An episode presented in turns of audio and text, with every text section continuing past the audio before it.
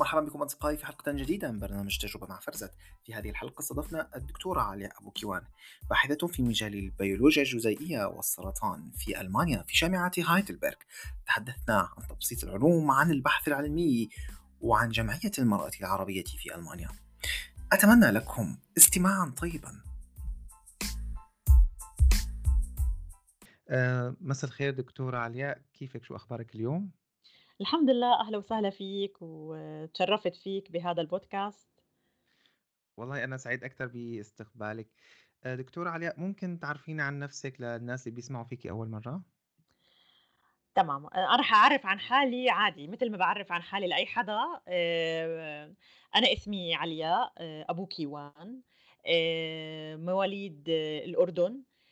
درست في الأردن في المرحلة الابتدائية والجامعية درست علوم حياتية أو بما يقال biological science لكن اشتغلت بالتحاليل الطبية لأنه يعني ما كانت هوايتي إني أطلع معلمة أو ما إلى ذلك فاتجهت للتحاليل الطبية نوعا ما لأبقى مواصلة خليني أحكي بالتخصص الطبي ولأني كنت أيضا أطمح إني أكمل دراسات عليا في ذلك الوقت. أم عندي ثلاث أطفال أكبرهم الآن 16 سنة وأصغرهم 10 سنوات ولدين وبنت. وحاليا طبعا جيت على ألمانيا بال 2002 ودرست ماجستير في البيولوجيا الجزيئية تخصصت بالسرطان أيضا آه، وأكملت الدكتوراه في 2000 في أواخر 2016 أوائل 2017 وما زلت أعمل باحثة في مستشفى هايدلبرغ الجامعي. عندي هوايات كتير آه، كأي إنسان بحب القراءة أيضا أكتب آه، حاليا اتجهت للكتابة في قصص الأطفال. لتبسيط المواد العلمية وتحسين خلينا نحكي أو إثراء المحتوى العربي. في القصص العلمية الموجهة للأطفال. وأيضا ناشطة خليني أحكي في مجال تبسيط العلوم بشكل عام على ال social media ومكافحة الخرافات. فعليا أنا بحب العلوم يعني من لما كنت طفلة صغيرة يعني. وكنت أيضا آه، مطلعة خليني أحكي أو مطالعة لأنه كانت هوايتي القراءة. فكنت أقرأ كثير عن العلماء وعن الباحثين وما إلى ذلك والاختراعات. وكان عندي هواية أيضا أني أنا مثلا أعرف كل عالم هذا كنت لما كنت بالصفوف الإبتدائية الأول والثاني والثالث وما إلى ذلك أنه أعرف كل عالم مثلا مين اخترع الطائرة مين اخترع كذا مين اخترع كذا. فكان حتى بابا كان يلاعبني هاي اللعبة فكنت دائما أنه حريصة أني أعرف كل شغلة في العالم موجودة مين اخترعها. آه، وما كان أيامنا في جوجل آه، كنت دائما أدور في الكتب. فيعني من عمر صغير وأنا بدور بالكتب. هلأ والدي ووالدتي آه، ما لهم علاقة بالعلوم. والدي مهني نجار. وأيضا بعدين صار تاجر كان من التجار المعروفين في عمان. وماما سيدة يعني خلينا نحكي ربة بيت ما أكملت دراسات خلينا أحكي جامعية. آه، ويعني بس كانوا حريصين كثير إنهم يوفروا لنا أنا وأخواتي إحنا تقريبا كنا سبع أولاد آه، يوفروا لنا البيئة آه، الكاملة آه، حتى نكون مجتهدين في المدرسة يوفروا لنا الكتب للقراءة وما إلى ذلك. آه، كانوا حريصين ياخذونا على المكتبة نستعير كتب من المكتبة. كانت في عمان بهداك الوقت مكتبة عبد الحميد شومان إلى الآن موجودة. فكنا دائما يعني نزور المكتبة تقريبا أسبوعيا ونرجع بمجموعة من الكتب ونقرأ سواء قصص أطفال أو كتب بكافة المجالات. كان والدي أيضا خليني أحكي أيضا بابا مطلع على يعني وكان يقرأ كثير فكنا دائما كمان هو يقعد مثلا يقرأ معنا أو يقرأ لنا أو يشوف مثلا موضوع معين يتناقش معنا فيه يعني يحاول يبسط لنا إياه لما وإحنا أطفال. كنا كمان كانت ماما كمان تحب تسمع البي بي سي بهداك الوقت البي بي سي العربية على الراديو. فكان كثير يجوا برامج أيضا علمية على البي بي سي. فكنت دائما حريصة إني أنا أتابع وأسمعها. فهاي الأمور كلها ربّت عندي حُب العلوم، وفي المدرسة أيضًا بتعرف ال المُعلّمين لاحظوا الشخص آآ شاطر بالعلوم متل ما بيقولوا، فكانوا أيضًا يعني يشجعونا إنه آه، إنه مثلًا أنتِ مُبدعة بهاي المادة أو أنتِ شاطرة بهاي المادة، كانوا أحيانًا يعطونا خلّينا نحكي ما كان في هالإمكانيات الكبيرة نعمل والله تجارب متل ما الآن ولادنا بيعملوا تجارب ومشاريع خلّينا نحكي أنا باحسها كبيرة، آآ لكن كنا مثلًا هيك هاي الوسائل العلمية كنا نسميها البسيطة آآ مثلًا إنه اعملي وسيلة عن عن الخلية أو اعملي وسيلة، فكنت كتير أحب أنا الأحياء من أنا طفلة، فكنت دايمًا هيك أكون مثلًا أعمل أنا لحالي مجسمات وما إلى ذلك وأعرضها لصديقاتي في م مع مُعلمتي كانت تشجعني كتير، كنت أدخل مسابقات علمية في المدرسة، فهذا الشيء ربّى عندي حُب العلوم وكنت أطمح ومن أنا طفلة إني أصير آآ لأنه كنت أنا آمم آآ كتير متأثّرة بقصة ماري كوري، فهذا الشيء اللي خلّاني أحفّز آآ يعني أو أو حفّزني آآ إنّي أنا أكمّل آه، دراسات وأوصل الآن خلّيني أحكي إنّي أصير آآ باحثة في مجال العلوم. كيف أثّرت فيكِ ماري كوري شخصيًا؟ يعني هل بكونها من أوائل النساء اللي فاتت أو مو اللي فاتت أكيد هي انشُهرت بهذا المجال وهي حازت على هي أخدت جائزة نوبل مرتين على الأغلب ما هيك؟ نعم، نعم. هي أنا ذاكرة لمّا قريت قصتها كانت قصة باعرفش أنت بتعرف في كانت سلسلة اسمها Lady Bird هيك هيك سلسلة كرتون مقوّى وبيكون هيك عليها مثل إمم. كانت هيك مشهورة هاي كتير سلسلة Lady Bird وكانت دايمًا آآ موجودة بالمكتبات وفيها قصص العلماء. يمكن أنا بهداك الوقت كانت القصة بالنسبة إلي آآ الصورة تاعة ماري كوري كمان عجبتني، آآ أيضًا إنه كانوا تحدثوا عنها م إنها امرأة، فأنا كان بالنسبة إلي كانت يمكن أول قصة امرأة بتوقع بإيدي بهداك الوقت، وإنه أنا عن جد قرأتها يمكن 3، 4 مرات، هي أوراقها قليلة كانت، كنت يمكن بالصف التالت أو ما إلى ذلك، إمم. فباتذكر إنه هيك واو! إنه امرأة وأروح أحكي لماما إنه ماما متخيلة هاي هاي عالمة آآ هاي بتعمل بحوث كانت على مادة مُشعة، حتى ما كنت أعرف يمكن شو معنى مادة مُشعة بهداك الوقت. وإنه هي ماتت يا حرام أيضًا بنفس الش بالمادة المُشعّة اللي هي عم تشتغل عليها، وأخدت جائزة نوبل مرتين وما إلى ذلك، فيمكن هذا أول قصة آآ أنا م يعني اتأثّرت فيها كأنها امرأة، وأيضًا إنها أم، كان برضه عندها أطفال، فهذا إمم. الشيء خلّى في يعني بنى في راسي أها معناته الأم آآ الإمرأة إمرأة وأم عندها أطفال آآ فيها توصل لهاي المرحلة من العلم، وفيها تكون منافسة على مستوى العالم، طبعًا هذا الشيء كبر معي لحتى لمّا كبرت يعني، فصرت حريصة آآ إنه كل ما بمرحلة أنا أكبر فيها أدوّر على كُتب تحكي عن قصة ماري كوري، كل مرّة باقرأها بطريقة أخرى، يعني غير عن الطريقة اللي قريتها وأنا طفلة، لأ كل مرّة كنت ألاقي طريقة أخرى يعني أو مكتوبة بشكل آآ يعني يعني يختلف يعني عن عن ما سبقه خلّينا نقول، فإشي بيسلّط الضوء على كونها امرأة، إشي بيسلّط الضوء على كون إنه التحديات اللي تعرّضت لإلها لأنه ماري كوري كانت أيضًا من أوائل النساء اللي دخلوا الجامعة في هذا المجال، يعني إمم. حتى كانت أيضًا خلّيني أحكي محاربة من عالم الرجال بهداك الوقت، إنه كو امرأة وجاية تدرس علوم وإشي زي هيك، ما كان بهداك الوقت ما كان في يعني كان إشي طبيعي إنه المرأة تدرس بالجامعة وتتخصص بهذا المجال بالعلوم، لكان احتكار للرجال، وكانوا حتى بهديك الفترة عندهم الفكرة إنه المرأة فقط للبيت ولتربية الأطفال.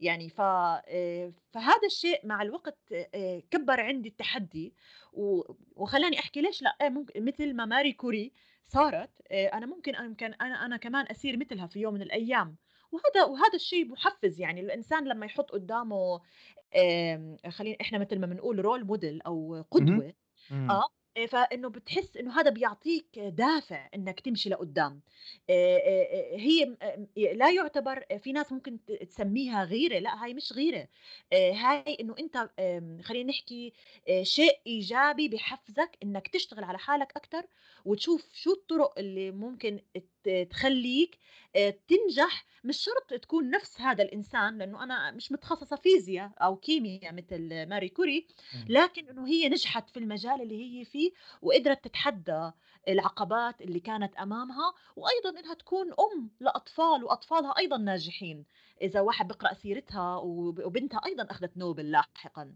إمم. آآ لماري كوري. هيك كتير عوامل يعني ساعدتِك للوصول للشيء وصلتِ له اليوم، في عندِك كانت أسرة كانت تساعدِك، آه، والدِك ووالدتِك، الحث على القراءة، كمان قراءة تجارب الناجحين ويكون عندك مثل ما أنتِ قلتِ هي قدوة حققت أو قدرت تجمع بين ال ال ال المنزل، الأسرة والعلم، وتفوقت على على أقرانها من الرجال والنساء يعني، ووصلت لمراتب يعني عُليا يعني ما باعتقد قلال الناس اللي أخذوا نوبل مرتين باعتقد نعم، نعم، جزئية خصوصًا النساء، خصوصًا النساء. يعني بضل النساء عددهم أقل اللي أخذوا نوبل. شغلة تانية كمان يمكن هي في شخصيتي، أنا كمان باحب كنت آآ ما باحب الإشي اللي اللي بيعملوه كل الناس. كنت دايمًا أحب أكون إنه أنا يعني هيك متفردة، يمكن نوع من العَنَد، يعني بابا حتى كان يحكي هذا نوع من العناد يعني. يعني مثلًا كانوا يقولوا دايمًا قدّامي وفي عيلتنا في في مُعلّمين كتير، يعني أنت لاحظ أحيانًا العيلة بيحبوا إنه ك كل العيلة بيشبهوا بعض يعني،. فكانوا يقولوا آه المعلمة أحسن، ليش المعلمة أحسن؟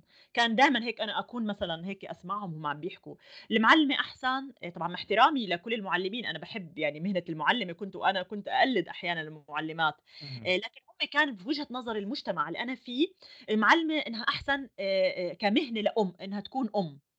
آآ أم وعندها أسرة وأطفال، ليش؟ لإنه آآ في وقت بتروّح فيه بكير، آآ مش متل الباقي الوظائف لازم تقعد طول النهار بالشغل، آآ أيضًا آآ خلّينا نحكي بسبب العطلة الصيفية، عندها عطلة صيفية طويلة، بالمقابل المهن الأخرى ما في عندهم عطلة صيفية مثلًا 3 شهور أو ما إلى ذلك، فكان دايمًا أنا أقول لهم لأ أنا ما بدي أصير متل ما أنتم بتحكوا، أنا بدي أصير إشي تاني.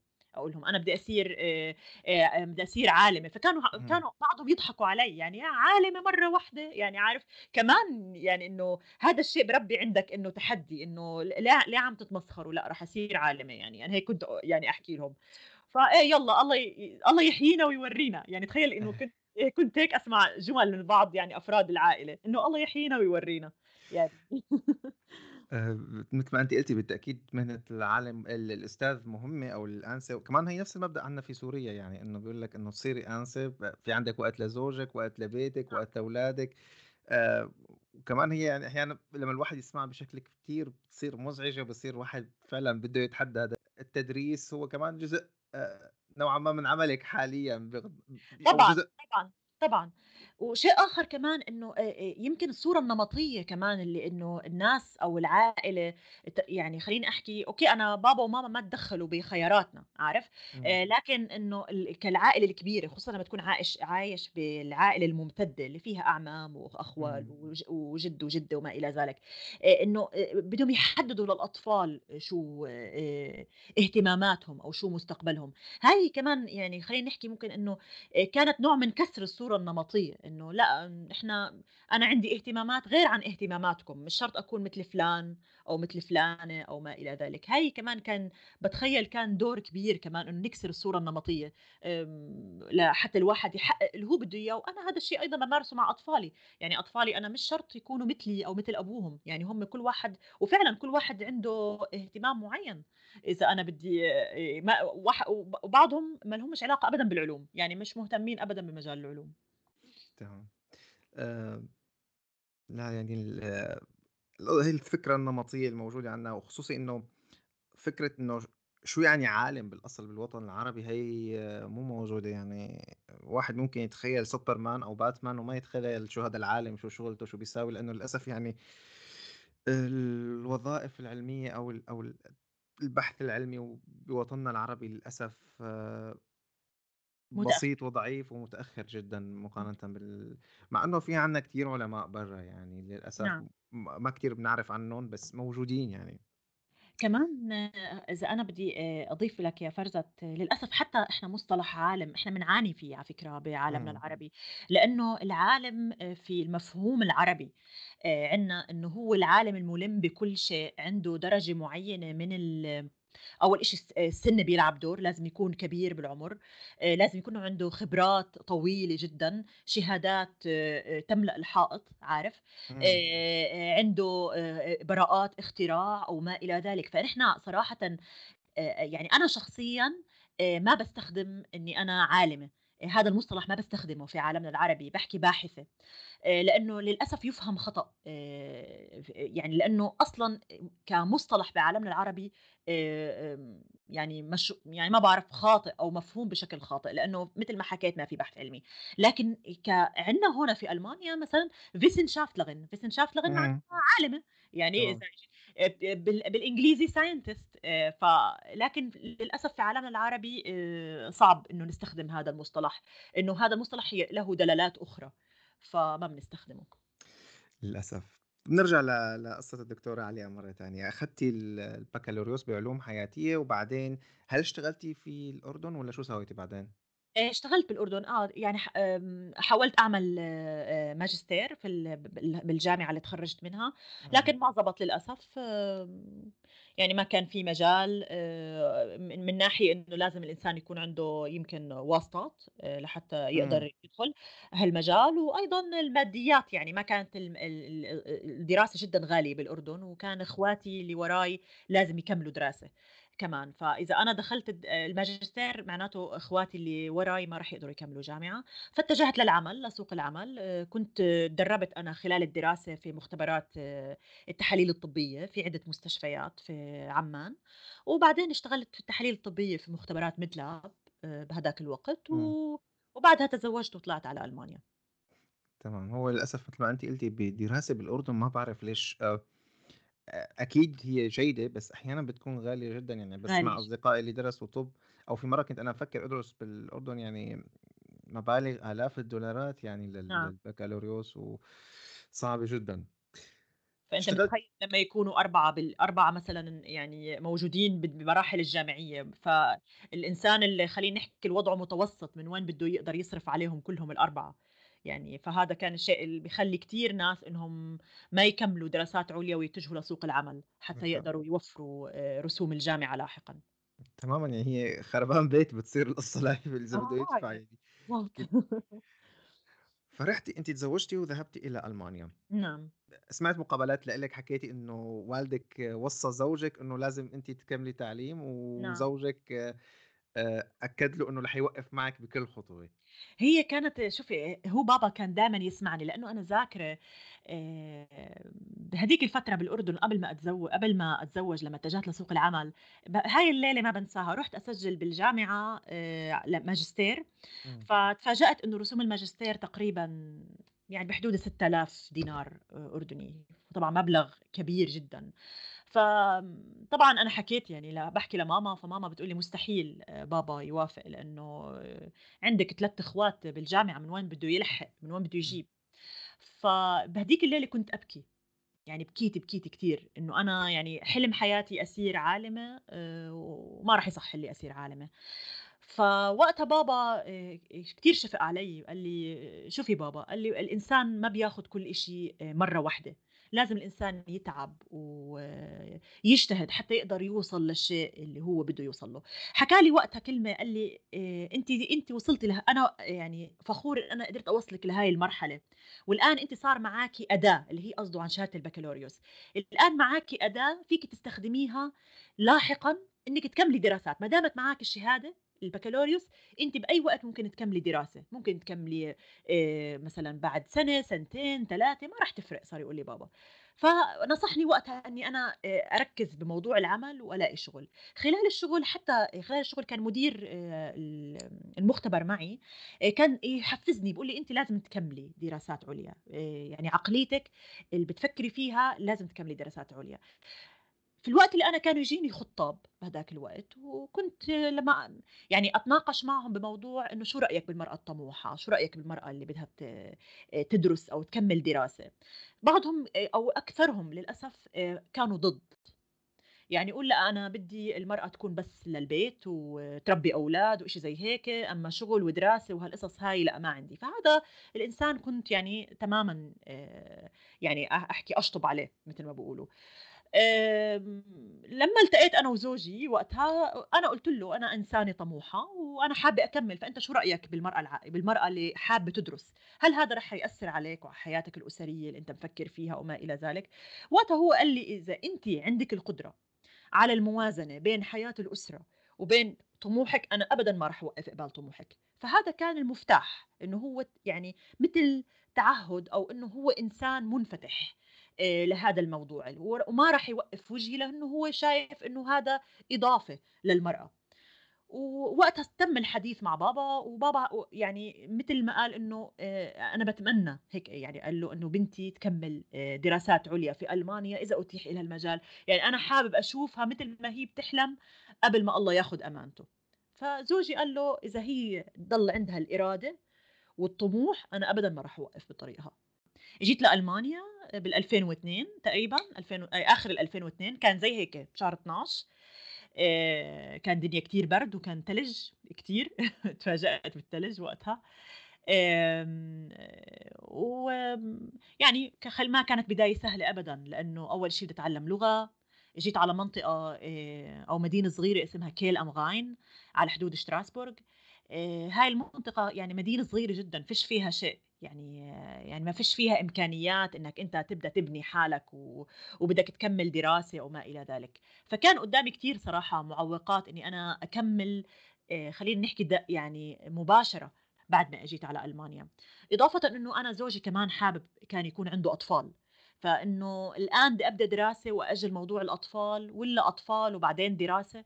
فلما فكرت فيها مليا قلت لا بجيب أطفال وبعدين بكمل دراسة. بهاي الفترة فترة الأمومة بكون أنا اشتغلت على حالي وقدرت إني ألاقي مثلا الجامعة المناسبة آه، ألاقي مثلا التخصص المناسب اللي أنا بدي إياه. ويعني وفعليا هيك صار يعني. آه، لما أجيتي ألمانيا كنت تحكي ألماني ولا تكلمتيها هون أنا تعلمت بالأردن شيء بسيط. حتى بتعرف الكورس A eins A zwei يعني كان بمعهد جوته بالأردن. يعني قبل ما اخذ الفيزا وآجي على ألمانيا. فحتى لما أجيت على ألمانيا كان جدا يعني يعني ما بت... ما بتعمل شيء. يعني كان لازم تدرس ألماني كمان في ألمانيا. كمان المنطقة اللي أنا أجيت عليها أنا كنت راكنة على الإنجليزي كثير فأنا قلت يعني ما راح أتغلب راح أحكي إنجليزي لكن تفاجات المنطقة اللي إجيت عليها إنهم بيحكوا بس ألماني وفرنسي. فما ابدا ما بتعرفوا على يعني بتحكي معهم إنجليزي ما حدا بفهمك ما حدا برد عليك. فهذا الشيء أيضا دفعني إني أنا أتعلم لغة ألمانية. يعني هذا كمان آه، من الأمور اللي كانت خلينا نحكي من التحديات اللي كانت في هذيك الفترة. إنك تقدر تفهم العالم اللي حواليك شو عم بيحكوا وتقدر تتفاعل مع المجتمع اللي حولك. بالتاكيد يعني هي أكيد كانت فترة صعبة. انت انتقلتي من من أسرتك لتشكلي أسرة لحالك في في مكان غريب بلغة غريبة آه. وبعدين كمان من شخص active كثير من شخص نشط جدا آه كنت نشيطة جدا سواء بالعمل آه أروح على مكتبات أشارك بنشاطات بعمان لشخص قاعد بين أربع حيطان. يعني والإنترنت ما كان بهذيك الفترة آه، بمثل آه، مثل مثل الآن وما كان في social media ما كان يعني هاي الأمور. فكان يعني تحس حالك إنك أنت جيت فعلا انغلقت على حالك إنه أنت جيت يعني يعني okay صح إنه إشي إنك جاي على ألمانيا بالنسبة لكثير ناس إنه wow ورايحة والله على بلاد متطورة ومتقدمة لكن لما تحس حالك إنك قاعد آه، بدون لازمة ما إلك أي أهمية غير إنك بس قاعد وأنا طول النهار بضلي قاعدة وبستنى زوجي ليروح من الشغل. ما قادرة حتى أتفاهم مع الجيران اللي حوالي مع العالم اللي حوالي. آه، كان جدا صعب. يعني أنا بتذكر هديك الأيامات فعلا قد إيه كانت صعبة كنت أبكي. يعني آه، كانت الغربة صعبة يعني بدايتها. أكيد أكيد. هي غربة للكل صعبة فكيف إذا واحد لسه ما بيعرف اللغة ولحاله يعني في عندك أقارب بألمانيا ولا لا لا لا كمان. كمان أصلا هي أصعب بتصير. ولا شيء ولا شيء ولا ولا حدا يعني. حتى ال... يعني الناس اللي تقريبا حتى تعرفت عليهم بهاي المنطقة يعني يعني ابدا ما في ابدا تقارب لا أفكار ولا اهتمامات ولا شيء. فبالتالي اتجهت للعزلة يعني لحالي أنا والكتب يعني كنت أجيب كتب حتى ما كان في كتب عربية يعني وقتها تماما. كنت أجيب كتب بالإنجليزي وفعلا كنت أروح على المكتبة أدور على كتب بالإنجليزي وأقرأ بالإنجليزي فكنت أنا والكتاب يعني بهداك الفترة يعني. طب كيف وصلتي إنه قررتي تدرسي ماجستير أو أو كيف بلش الماجستير عندك بألمانيا؟ هلأ هي الفكرة إن أنا من أول ما أجيت على ألمانيا بدي أدرس. م. آه، لكن آه، اصطدمت آه، خليني أحكي بالنظام الألماني. كان بهديك الفترة أنا جاي معي بكالوريوس. ف يعني بألمانيا كان بهداك الوقت وهو هذا حتى زوجي درسه نظام الدبلومة. الدبلومة مثل ماجستير وبكالوريوس مع بعض. لأنه الشخص كان بعد الدبلومة يطلع يدرس دكتوراه على طول. فكان بهداك الوقت نظام الدبلومة بعدين دكتوراه. ف آآ طبعًا لمّا فكّرت أب يعني بلّشت أفكّر إن أنا بدي أكمّل دراسة وجوزي أبدًا ما كان يعني أبدًا عنده مانع، كان حتى آآ كان معي ابني الأول كرم،. آآ قدّمت أوراقي على جامعة فرايبورغ اللي هي كانت أقرب شيء لإلي آآ بهديك بهداك المكان. آآ وقتها إجتني رسالة من جامعة فرايبورغ لازم أراجعهم وما إلى ذلك، فأنا قاعدة مع ال Beraterin هناك أو مع المسؤولة، فبتحكي لي إنه إحنا شُفنا أوراقِك آآ و وشايفين إنِّك أنتِ لازم تدرسي كمان 3 سنين عشان أوه! تاخدي الدبلومة. فأنا صفنت يعني، أنا دارسة تقريبًا مع التحاليل الطبية كلّهم مع بعض يعني 4 سنين ونُص، 5 سنين يعني عارف، ف اهم. إنه كمان بدي أدرس كمان 3 سنين عشان آخُد دبلومة يعني هيك يعني زي كإنّك دارس 8 سنوات يعني، بتعرف الواحد أحيانًا بصير يحسبها بالسنوات كتير، يعني آه، وبالنهاية عشان آخُد آآ آخُد آآ كان وقتها شهادة بيولوجي، يعني عارف دبلومة بالبيولوجي. ف آآ قُلت فأنا قُلت لها 3 سنين كتير، يعني إنه شو اب أنا بدي أدرس ماجستير، بس إنه الآن لازم بدي أنتقل من ما من بكالوريوس لماجستير، قالت لي: "للأسف ما عندنا هذا النظام، ما عندنا هذا النظام." فأنا باتناقش كنت أنا وزوجي برّا وكنت كتير منهارة وإنه م مصدومة إنه يعني بعد كل هالصبر يعني قعدوا شهادات يمكن 3 شهور عندهم لتعرف البيروقراطية الألمانية ليردوا عليك. باعرفها للأسف. فأنا وقتها ما صدقت ويجيني رسالة، فأنا أخدتها كتير إيجابي إنه إجاني رسالة أراجعهم يعني. وهيك وعمّالي كنت بارسم بالطريق إنه أنا كيف بدي أروح من كيل لفرايبورغ وأعمل و ورُحت اتفرّجت حتى على الجامعة، واتفرّجت على شوارع. فرايبورغ، وهون بدي أشرب كافي، وهون مش عارف إيش، يعني هيك تخيّل بلشت أبني لحالي يعني آمم أحلام. فصرت أبكي وأحكي لزوجي إنه آمم يعني مش معقول يعني بدي أدرس 3 سنين كمان وبالألماني، يعني أنا لسه ما كانت لغة الألماني لسه ما كنت ما كان معي الB1 بهداك الفترة. آآ فإنه بالألماني كمان ومعناته لسه بدي أدرس لغة ألمانية سنة، وبدي أروح يعني زي ما هي حكت لي لازم أخلّص اللغة الألمانية اللي هي اللغة اللغة العلمية، إمم. بعدين يعني 4 سنين يعني راح يصفّوا مش 3 فحكيت أنا لأ بدي أنا بدي أروح الآن أشوف آه، أي حدا في الجامعة وبدي أقول له أنا بدي أكمّل عندك ماجستير، لإنه أنا كان فكري الماجستير إني أنا أروح أعمل بحث عند أي بروفيسور وخلص وآخُد شهادة الماجستير، هيك أنا باعرف من الأردن كمان. تمام. ف جوزي وقتها هيك يعني متل متل بيقول يعني دي م دي يعني زي ما بيقولوا بده يسايرني، قال. لي: "okay بس ما في معك موعد ولا مع أي professor يعني كيف بدِك تدقّي عليهم الباب وتفوتي؟" قُلت له: "أنا بدي أدق الباب وأفوت." واستقبلوني، استقبلوني. فعلًا دخلت دقيت باب على حدا من العماء ب خلّينا نحكي ال بكلية الأحياء اهم. وقال لي: "ادخلي." دخلت وأنا هيك بإيدي ابني كرم وباقول له بالإنجليزي: "في أحكي معك أو أسألك كم من سؤال بيتعلق بالدراسة؟" وهيك كان هو زلمة كبير، يعني فصار يقول لي: "إيه اتفضلي." يعني أوكي آآ يعني ف 5 Minuten بيقول لي: "اتفضلي." وأنا تعرف إنه هاي 5 دقايق، بس 5 دقايق أنت عارفة تاعتنا إحنا بالأردن بس 5 هي دقايق غير 5 دقايق تبعهم. بيقول لي: "5 Minuten it's okay bitte schön." هيك صار يقول لي. المهم قعدت وهيك حكيت له طبعًا وهيك مع دموع و فهو هيك بيحكي لي آآ باقدّر قدّيش أنتِ حابة تكملي وقد حابة تدرسي وهذا الشيء كتير عظيم، وقد أنتِ بتحبّي العلم وما إلى ذلك، بس أنا بدي أقترح عليكِ اقتراح، قال لي: "النظام في ألمانيا راح يتغيّر، اهم. بتصبري على حالِك شوي" قال لي: "النظام بألمانيا راح يتغيّر، راح يصير بكالوريوس وماجستير ودكتوراه، لإنه إحنا آآ عم ندرس هذا الموضوع." صار يقول لي. فقال لي إنه في جامعات رح تبدأ دراسة ماجستير باللغة الإنجليزية، فهذا أسهل لِك، بدل ما تقعدي بدِك تدرسي بالألماني وبدِك تعملي الدبلومة أربايت كمان باللغة الألمانية، فما رح يكون سهل عليكِ. فقال لي اصبري شوي، قال لي وضلِّك تابعي جامعتين، جامعة توبنجن وجامعة هايدلبرغ، هدول باتخيّل أوائل الناس رح يبلشوا بهذا النظام. وفعلًا فرزت، يعني ما بتصدّق إني أنا كنت يوميًا هذا الحكي كان بال2004، 2005 إمم. عشان تكون عارف، أنا كنت يوميًا أفتح الموقع جامعة هايدلبرغ وأفتح موقع جامعة توبنجن عشان أشوف إذا نزّلوا برنامج الماجستير اللي حكى لي عنه هذا هذا الprofessor وفعلًا ب2007 نزّلت جامعة هايدلبرغ برنامج ماجستير للmolecular bioscience وهون بلّشت أجهّز أوراقي لأقدّم لبرنامج الماجستير.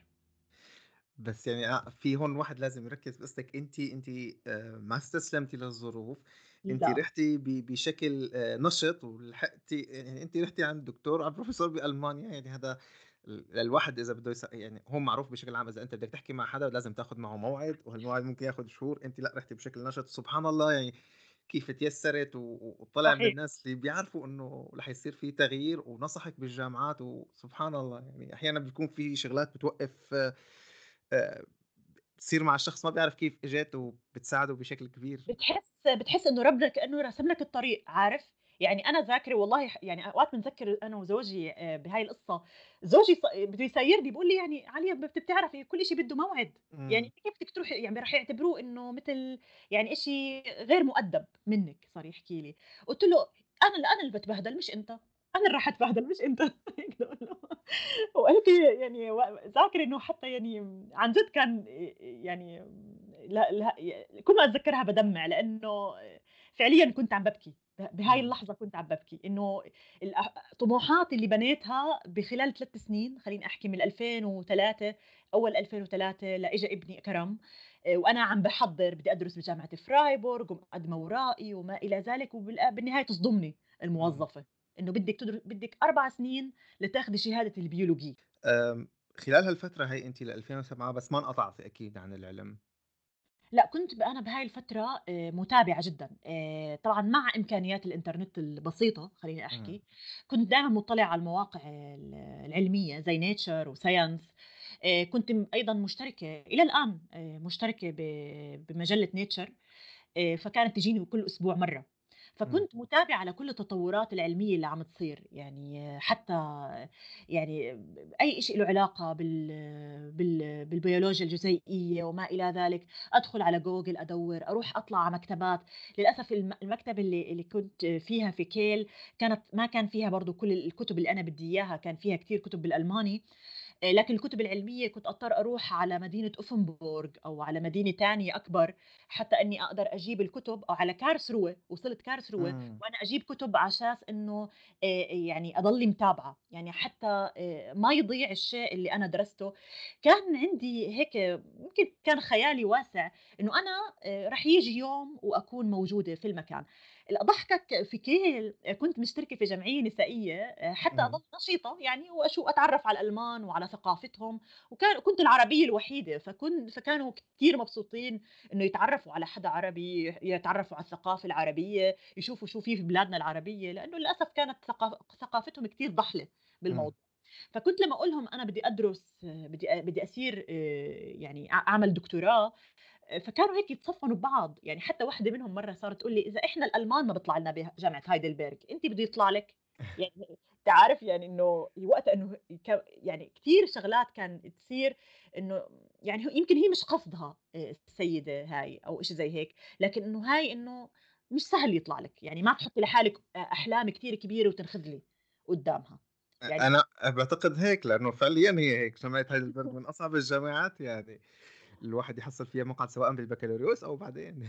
نعم، أنا ما كنت على فكرة أنا ما كنت ما كان أنا هذا الشيء أو يمكن أنا من كتر ما آآ آآ هاي ما كنت أفكّر أصلًا بالموضوع، يعني كنت أفكّرهم إنه الكل بيحكي هيك عشان يثبّطني، إمم، فأنا لأ، أنا كنت باتحدّى حالي، يعني حتى ذاكرة لمّا جامعة هايدلبرج نزّلت برنامج الماجستير و وال والapplication ك فكان في وراء لازم تخلص، فجوزي كان وقتها كتير مشغول، آآ يعني كان جوزي أحيانًا حتى يسافر كتير، فأنا باقول له كان عندي كرم وأحمد. إمم، كانوا ولدين، فأنا باقول له بدي أروح على جامعة هايدلبرج، يقول لي: "علي أنا مش فاضي، ما فيي أوصلِك."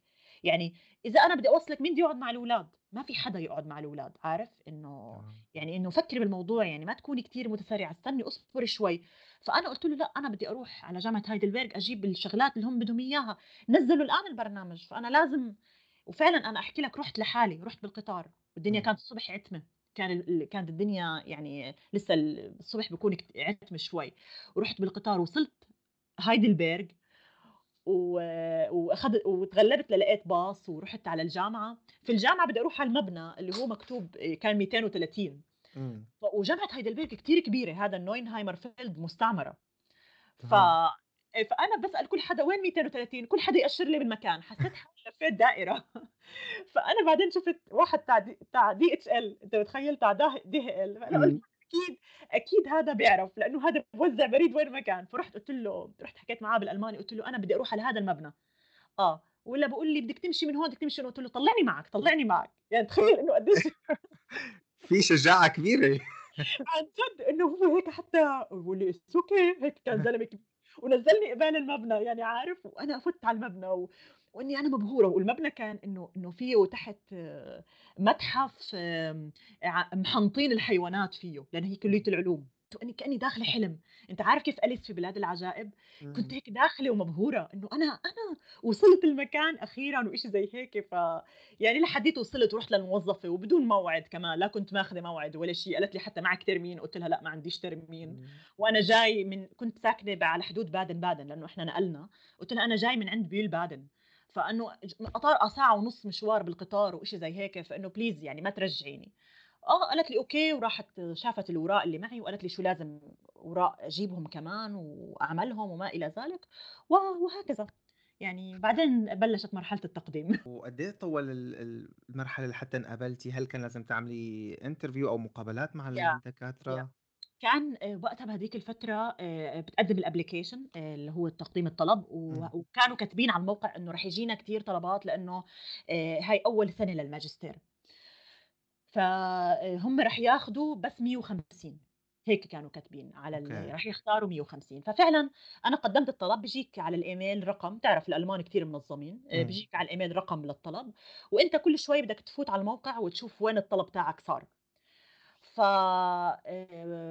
فأنا بعدين انتبهت إنه أنا الطلب تاعي صار بال بال بال short listed اللي هي طبعًا هاي الإيش لل interview. إمم. فأنا م يعني ما صدّقت يعني إنه لإنه هاي لازم يجيك بعدين رسالة، ففعلًا إجتني رسالة إنه آآ مطلوبة للinterview. آآ طبعًا إحنا اخترنا طبعًا هم كاتبين إنه إجانا 1000 طلب وهذا الإشي ال الcliche اللي بيحكوه دايمًا لكل. الناس، آه، وإحنا اخترنا ال ال الناس اللي إحنا شايفينهم مناسبين للبرنامج و وفعلًا آآ أنا ما صدّقت لمّا وصلتني الرسالة، حتى رُحت لهاي الجمعية النسائية باقول لهم إجت إجتني آآ interview ل لجامعة هايدلبرج. إمم. فإنه هيك إنه كنت كتير فرحانة، المهم إجا وقت الinterview طلعنا حتى أنا وزوجي والولاد آآ، وحتى متذكرين لهلأ المكان اللي كان يلعبوا فيه الولاد وقت. بالinterview آآ، كان في كتير ناس آآ، طلاب، فأنا قاعدة و يعني باسأل بالإنجليزي آآ، إنه من وين جاي وإشي زي هيك من إمم. بلد أو اللي بيقول لي جاي من كامبريدج، اللي بيقول لي جاي مش عارف من وين من أستراليا، اللي بيقول لي جاي من فنلندا وأبصر أسم جامعة كبيرة، اللي جاي من. السوربون. أنا هيك صفنت، أنا أحكي يا سلام! أنا جاي من الأردن، طَب أنا أصلًا الجامعة يعني ي مش معروفة يعني خلّينا نحكي،. يعني كيف رح يقبلوني وسط هدول، يعني عارف؟ لمّا دخلت المقابلة كانوا في 3 بروفيسورية، فهو أول سؤال سأل لي إياه واحد منهم آآ بيقول لي: "أنتِ منقطعة 6 سنين عن الدراسة." تمام. 6 سنوات، صار يقول لي: "ليش إحنا لازم نقبلِك؟" إمم. شو جاوبتِ؟ فأنا قُلت له: "أنا منقطعة دراسيًا أو أكاديميًا 6 سنوات، لكن أنا مُطّلعة آآ خلال ال6 سنوات شو صار أو شو تطورات صارت بالmolecular biology." وقتها سألني سؤال إله علاقة بخريطة الجينوم البشري، إمم. آآ وقتها بيحكي لي: "طَب لوين وصلت مرحلة ال الخريطة الجينوم البشري الآن؟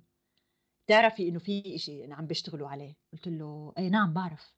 بس لسه الآن يعني لسه بدها شوية وقت، لسه هم مثلًا كذا، كذا، وقعدت أحكي له أسا أسماء، فصاروا ال3 يتطلّعوا ببعض، بيحكي إمم. لي: آآ "أنتِ أم كمان، كيف رح تعملي مع ولادِك؟"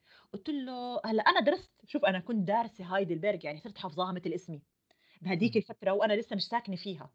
قُلت له: "أنا باعرف إنه في آآ حضانات وفي kindergarten تابعين للجامعة، اهم. وأنا راح أحُط ولادي فيها، فباتخيّل إنه أنا وزوجي فينا نتناوب على الموضوع، وأبدًا ما راح يأثّر الموضوع علي يعني وعلى على الأطفال." يعني قعدت أحكي له، يعني قادرة إني أنا أوازن بيني كأم، وإنه بيني أو د إنه كمان كطالبة، فما باتخيّل إنه أبدًا هاي مشكلة. بعدين بلشوا يسألوني أسئلة علمية إلها علاقة بالتخصُّص والDNA وال كيف يصير ال ال نسخ الDNA وهيك حاولوا شوية يعني بعض واحد منهم كان كتير هيك دِقر حسّيته. وب وكان بس كانوا يضحكوا، أنا لفتني إنهم كانوا هيك يتطلّعوا ببعض و وفي هيك في قبول، أنت أحيانًا بتحس إمم. آآ عملت كويس أو لأ. فأنا طلعت باحكي لزوجي باقول له: "إن شاء الله بيقبلوني." فهو زوجي هيك يعني إنه هو يعني شو هالثقة العالية يعني بيحكي لي إنه تمام. أنتِ بيحكي لي: "أنت شُفت الناس اللي جوا؟" هون هو جوزي يعني شايف الناس اللي بتفوت وبتطلع. آه، فقُلت له: "إيه والله في ناس من السوربون، في ناس من كامبريدج، في ناس مش عارف من وين، وكتير ألمان في." فقول لي جوزي: "توكّلي على الله." بس قال لي: "علياء." هيك صار يقول لي إذا ما انقبلتي يعني أرجوكي أرجوكي ما تدخلي بحالة صدمة آه. بس قلت له بس أنا أنا أنا عندي إحساس إنه أنا رح أنقبل. وفعلا وفعلا. قد إيه طولتي لعرفتي النتيجة؟ خلال أسبوع آخر الأسبوع بعتوا الليستة وانقبلت في برنامج الماجستير. بس أكيد ما كان أسبوع سهل يعني.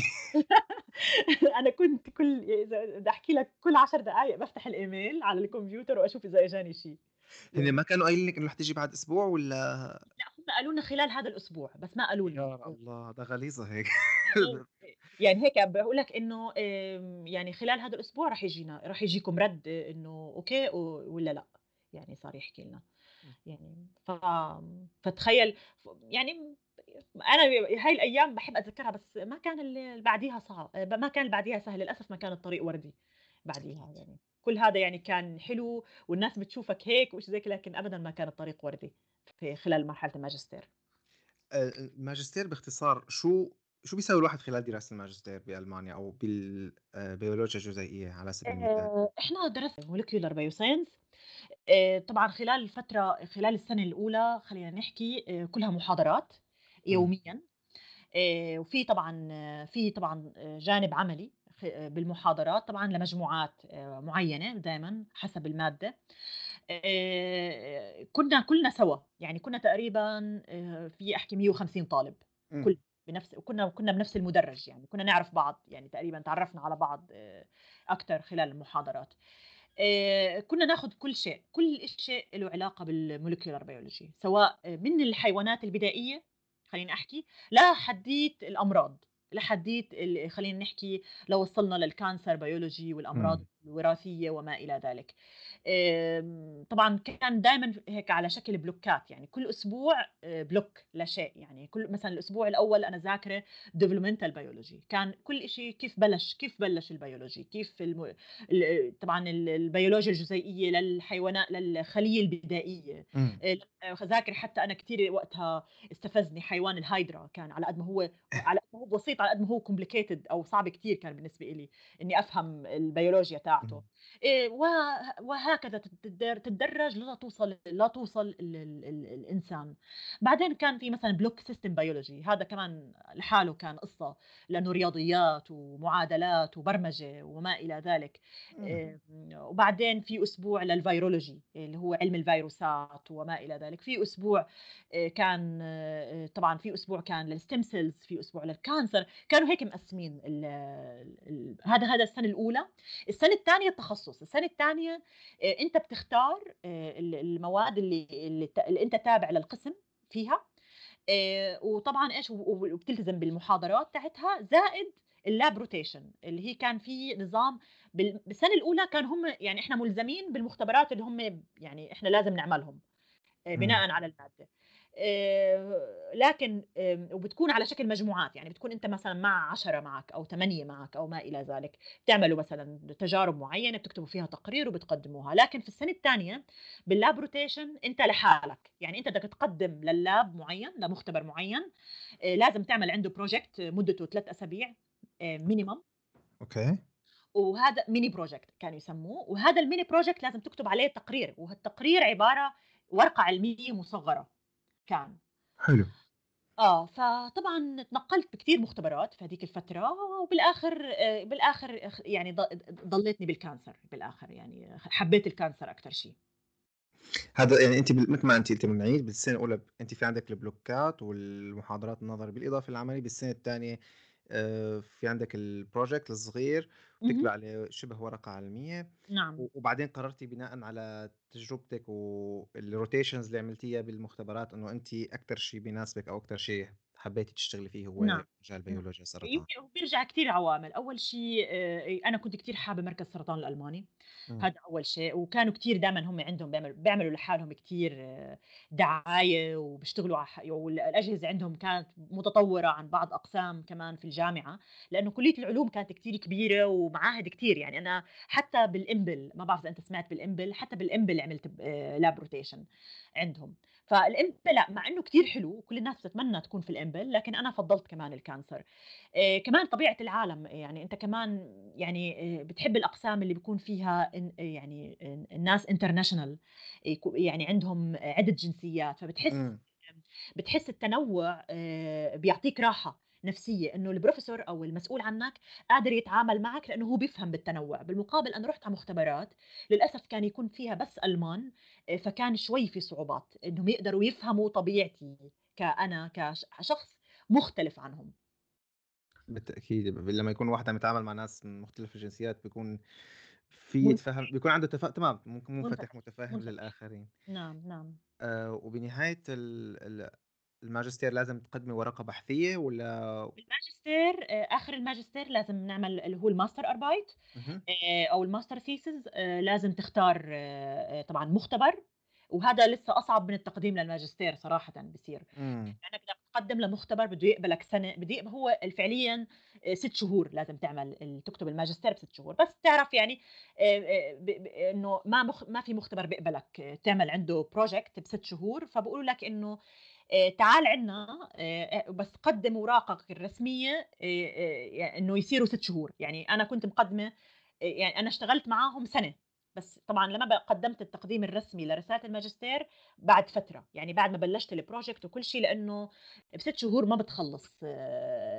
project تمام، أو مشروع، فكان التقديم أصلًا لل للم لمختبر إنه يقبلوك كباحث ويكون عندك project ويكون عندك كمان مسؤول عنّك، كمان هاي مش سهلة، آآ كان شوي صعب، يعني كتير طلاب وزم زمايلي آآ يعني شوي نوعًا ما تغلّبوا للاقوا أماكن لإنه أ أنا كمان باشوفها الآن حاليًا إنه أحيانًا بيحطّوا عليك مسؤول طالب دكتوراه وهذا الطالب الدكتوراه مش فاضي، يعني إمم، بس إنه مسؤول عنّك وملاحقك وأي خطأ هو رح يتحمّل المسؤولية، فكان كتير مختبرات ترفض إنها تاخُد طلاب ماجستير، يعني آه، إنه ما في عندنا مكان يقولوا لك، ما في مجال، لكن آه، بالنهاية لازم ياخدوا لإنه آآ ملزمين آآ ع عدد مثلًا معيّن ي وما إلى ذلك، في ناس راحوا على جامعات أخرى، أنا باعرف زملائي اللي راحوا على جامعة ماينز، على اهم، حتى يلاقوا أماكن، لإنه فعلًا كان صعب إنّك تلاقي مكان.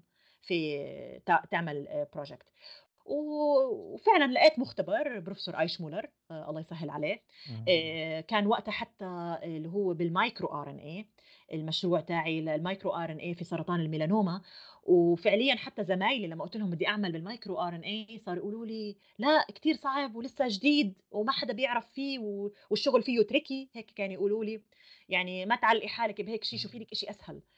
آآ بس ما كان في ما كان يعني أول إشي أنا كنت حابة الmicro RNA لإنه كان تحدي جديد، وكان اختصاص جديد نازل على الساحة العلمية، و وحبيت كمان الجو العام بالمختبر، كان البروفيسور منفتح، واللي بالاحظ من من الموقع تاعه إنه عنده تنوُّع، عنده جنسي كان يعني يستضيف جنسيات كتير يعني، سواء آمم عربية باتذكر كان في قبلي آآ حدا عراقي، بس قبلي بسنوات كان. إمم، عمل عنده آآ مشروع، فكان هذا الشيء شجّعني يعني إني أنا أعمل عنده وضليتني عنده يعني واستفدت جدًا، جدًا منه.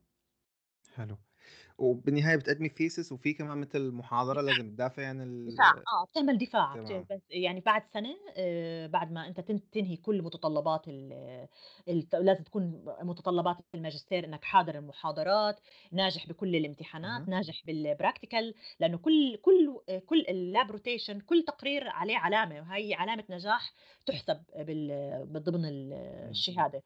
آآ فكلا لازم تكون نا ناجح بكل هدول، فبيوافقوا عليك إنك تعمل ال ال خلّينا نحكي الmasterarbeit أو ال رسالة الماجستير، آآ بتقدّم بس تخلّص رسالة الماجستير وتكتبها متل ما بتكتب بحث دكتوراه تمامًا، إمم، آآ ب ب ب ب بيتم بيتم مراجعتها في المسؤول عنك والprofessor الكبير وما إلى ذلك، آآ بعدين طبعًا بتكون في لجنة بتدافع قدّامهم وعلى أساسها بيتم تقييم تقييمك وبيقولوا لك والله مبروك أنت أخدت الماجستير بالعلوم.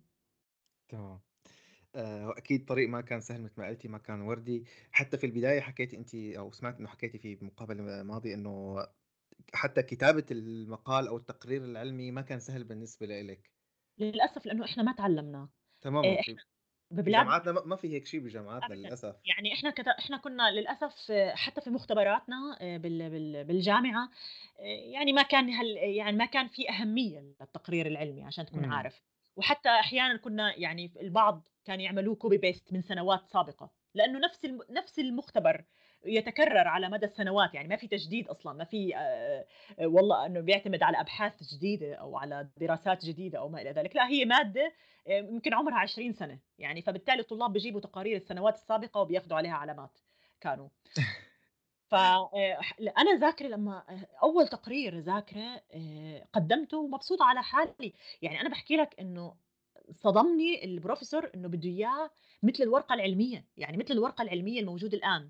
فيها. abstract فيها introduction فيها material method فيها results فيها conclusion أنا هذا ما كان م- يعني يعني وبده بنفس الأسلوب يعني عارف آه. حتى ال figures حتى ال figures بدك تكون ال figures لهم حتى على ال Word لهم legend معين تختار كيف تكتب ال- الوصف تاع ال figures لهم مواصفات معينة هذا كله ما تعلمناه هذا كله ما يعني ما ما تعلمنا شو مواصفات ال figure كيف لازم مم. أنا ال figure أحطه جوا التقرير كيف الصورة لازم يكون أبعادها؟ كيف لازم آه، طبعا آه، تختار مثلا إنه مثلا فرضا graph على Excel ماشي الحال؟ آه، تمام. لازم ال graph يكونوا كلهم قد بعض عارف؟ مم. الثك الثك أو ال- الدخن تاع أو الثخن خلينا نحكي تاع الخط على مم. الجراف لازم يكون كله زي بعضه. يعني مش والله هذا واحد ونص وهذا اثنين وهذا ثلاثة ما بيزبط. فهاي الشغلات الفنية الصغيرة هاي كانوا يدققوا عليها كثير يعني فمتخيل؟ فطبعا لما أنا قدمت تقريري أنا لما أشوف التقرير هذا تاعي أنا بحكي أنا كيف نجح كيف يعني أنا لو مكان البروفيسور ما بنجح على هاي المخلوقة. لأنه إيه. أنا أنا الآن بقيم طلاب عرفت. علي؟ فأنا تمام. بحكي والله منيح منه ما اطول باله ما اطول نفسه فأنت اضطريتي تشتغلي على حالك حتى بهذا المجال اللي هو إيه. يعني نعم. مش له علاقة بالدراسة بس إنه كيفية طبعا. الكتابة. طبعا هو وجهني. أنا الحمد لله أجيت تحت إيدين بروفيسور آه الله يذكره يذكره بالخير بروفيسور هولشتاين. آه كان آه يعني شاء هو بيقول لي انت وحدة ذكية.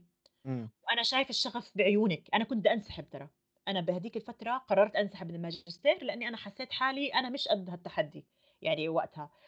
وبكيت عنده بالمكتب. فهو بيقول لي لأ الانسحاب هذا هو الفشل بعينه مم. صار يقول لي قال لي انت بدك تشتغلي على حالك انت بدك تشتغلي على حالك قال لي في محاضرات أعطاني إياهم بالجامعة بكون في ورك شوبز للكتابة العلمية. أعطاني كتاب كيف تكتب ورقة علمية كيف تكتب تقرير كيف تكتب thes- thesis أو اللي هو ال- الرسالة آه، آه، قال لي آه، دخلني آه، مع طلاب البكالوريوس آه، أعمل practical. آه، بس مش محسوب العلامة يعني ضيفة. يعني وهذا الشيء يعني كان فعلا ساعدني جدا جدا. يعني أنا وقتها تأخرت شوي بالماجستير. أنا زمايلي خلصوا بسنتين. مم. أنا خلصت تقريبا بثلاث سنين لأنه اضطريت إني آخذ بعض المواد مع البكالوريوس حتى حتى ألحق زمايلي. تمام دكتورة. أنت أخذتي مواد تعرفتي كيف الواحد بيكتب مقال وكملتي الماجستير؟ وبعد ما انتهيتي من الماجستير ودافعتي عن آه، الرسالة تبعك هل كنت مقررة بشكل مباشر تكملي على الدكتوراه؟ أي طبعا يعني آه، يعني هي خليني أحكي كان إشي كان إشي خليني نحكي بديهي عارف إلا ال- مم. إنه الواحد يكمل آه، على للدكتوراه لأنه ال- الف- الفترة اللي آه، درست فيها بالماجستير وقويت حالي واشتغلت على حالي بكتير شغلات وهذا الشيء كان واضح صراحة برسالة الماجستير أم، لأنه كمان حتى يعني رسالتي نشرت على بثلاثة أو تنتين ثلاثة بيبر تقريبا. آه، مع مع المسؤول تاعي. يعني أنا كنت يعني خليني أحكي أو ما كانوا زمان آه، إنه أعتبر آه، الكاتب الأول أنا كنت كاتب مشارك. يعني مع لأنه المسؤول تاعي كان دكتوراه كان طالب دكتوراه وكان لازم ينشر البحث تاعه. فأنا كنت ماخذه جزء من البحث تاعه. وشغالة عليه. ف آه، فطبعا البحث تاعي هو يعتبر مكمل للبحث تاعه. يعني مم. فتخيل أنت كيف الاستفادة من إمكانياتنا والأيدي العاملة. آه، هو هيك السيستم ماشي. إيه طبعا إيه طبعا والله كانوا أنا بحكي إنه كانوا يشتغلوا علينا شغل وهو يجي الأخ الساعة 10 على الشغل وأنا أكون من الساعة 8 مبلش التجارب. آه، بس لأ يعني استفدت كتير منه، يعني كان هو صعب شوي، عقله صعب شوي، لكن استفدت منه كتير، يعني أول شي علّمني إنه إنه فشل التجربة لا يعني فشلِك إمم. الشخصي، ما تاخدي الموضوع personal. هذا الشي كتير أنا عم باشوفه في طلاب، حتى لمّا أنا مثلًا ألتقي مع طلاب بالأردن آآ أو إشي زي هيك باحسّوا إنه إذا الفجر التجربة فشلت معناته هو إنسان فاشل، لأ بالعكس هذا هذا من ضمن نظام البحث العلمي، من ضمن نظام التجارب العلمية، لإنه ليش إحنا بنعمل تجربة؟ عشان مثلًا نثبت فرضية معيّنة، ما زبطت الفرضية معناته خلص الفرضية ما بتزبط، فإحنا وقتها لازم نلاقي آآ طرق أخرى، لازم نشتغل على التجارب اللي فشلت ونشوف ليش فشلت، وهذا يعني آآ تحية لإله صراحةً، علّمني كل هاي الشغلات يعني بحذافيرها، يعني أنا مثلًا كنت أقارن حالي بطلاب تانيين عند آمم عندهم مُدراء تانيين، ما كان المدير يعطيهم أو الsupervisor ما كان يعطيهم وقت. يعني خلص مطلوب منه يعمل مثلًا 1، 2، 3 بده يعملهم ويورجيه الشغل يقول له آه أوكي، إنه كمّل أكمّل أو عيد، عرفت؟ أنا لأ، أنا كان والله يا يا مثلًا يلاقي وقت يقعد ويفهّمني ليش عملنا هاي الخطوة، ليش لازم نعمل هيك، ليش لازم نعيد التجربة، ليش التجربة ما زبطت معاكِ، طب إمم. دوري لي. يعني مثل مثل تعرف؟ مثل حزورة يقول لي يقول لي مثلًا هاي التجربة قدّامِك، وين وين أنتِ ارتكبتِ الخطأ خلال التجربة؟ ممكن تكوني أضفتِ أضفتِ مادة مايكروليتر واحد خرّب الدنيا. تمام. في يعني في كان في تعاون من جهته نعم، يوجهِك بشكل نعم، معيّن نعم. ويساعد ممتاز. وكان فخور جدًا صراحة لمّا ناقشت الماجستير وبنجاح وبامتياز إمم. خلّيني أحكي، كان جدًا فخور، وانبسطت أنا إنه يعني أنا كمان ارتبطت معاه بالأبحاث، يعني نش نشروا تقريبًا 3 أبحاث، إمم. وأنا كنت موجودة معاه بالأبحاث ال3. تمام. والدكتوراه دغري كم يعني الواحد على لازم. يكمّل يقدّم على الدكتوراه والّا وتُقبل بشكل أوتوماتيك بشكل تلقائي؟ آآ هلأ آآ لأ مش بشكل تلقائي، بدك تقدّم، يعني. كمان هون برضه في مرحلة تقديم ومرحلة قبولات و وخلّينا نحكي مقابلات وما إلى ذلك، مش إنه أنت عشانك موجود بهذا القسم بدك تكمّل آآ مثلًا، هلأ مثلًا بالقسم اللي أنا فيه ممكن كان يصير إنه إذا الprofessor عنده فلوس آآ بيقول لك خلاص خلّيك عندي، بس ما كان وقتها طالب الدكتوراه اللي كان خ خلّص معي دكتوراه آآ انتقل لجامعة تانية في دولة تانية. إمم. و وبالتالي الprofessor حتى ما عنده آآ فلوس، و والproject بالنسبة للprofessor خلّص. يعني، ف يعني بالنهاية هو ما راح كان عنده بروجيكتات لمواد تانية إلها علاقة بمواضيع تانية، فصار يحكي ما عنده فلوس حتى إنه ي يعني آه، إذا أنا حابة أبقى دكتوراه، لكن نصحني إني أقدّم بالشكل الرسمي وقال لي: "أكيد راح يطلع لِك بما إنِّك أنتِ متخرّجة من عندنا، فأكيد راح يطلع لِك." وهذا اللي صار. وشو كانت وشو ركّزتِ برسالة الدكتوراه تبعِك؟ كمان برسالة الدكتوراه تاعتي كمان آآ انقبلت أنا في آآ برضه في مركز السرطان الألماني لمختبر إمم. تابع ل آآ المستشفى الجراحي لل Chirurgische اهم. Klinik كان بإدارة بروفيسور بوشلر وهو طبعًا معرو معروف بروفيسور بوشلر على مستوى ألمانيا بسرطان البنكرياس. اهم.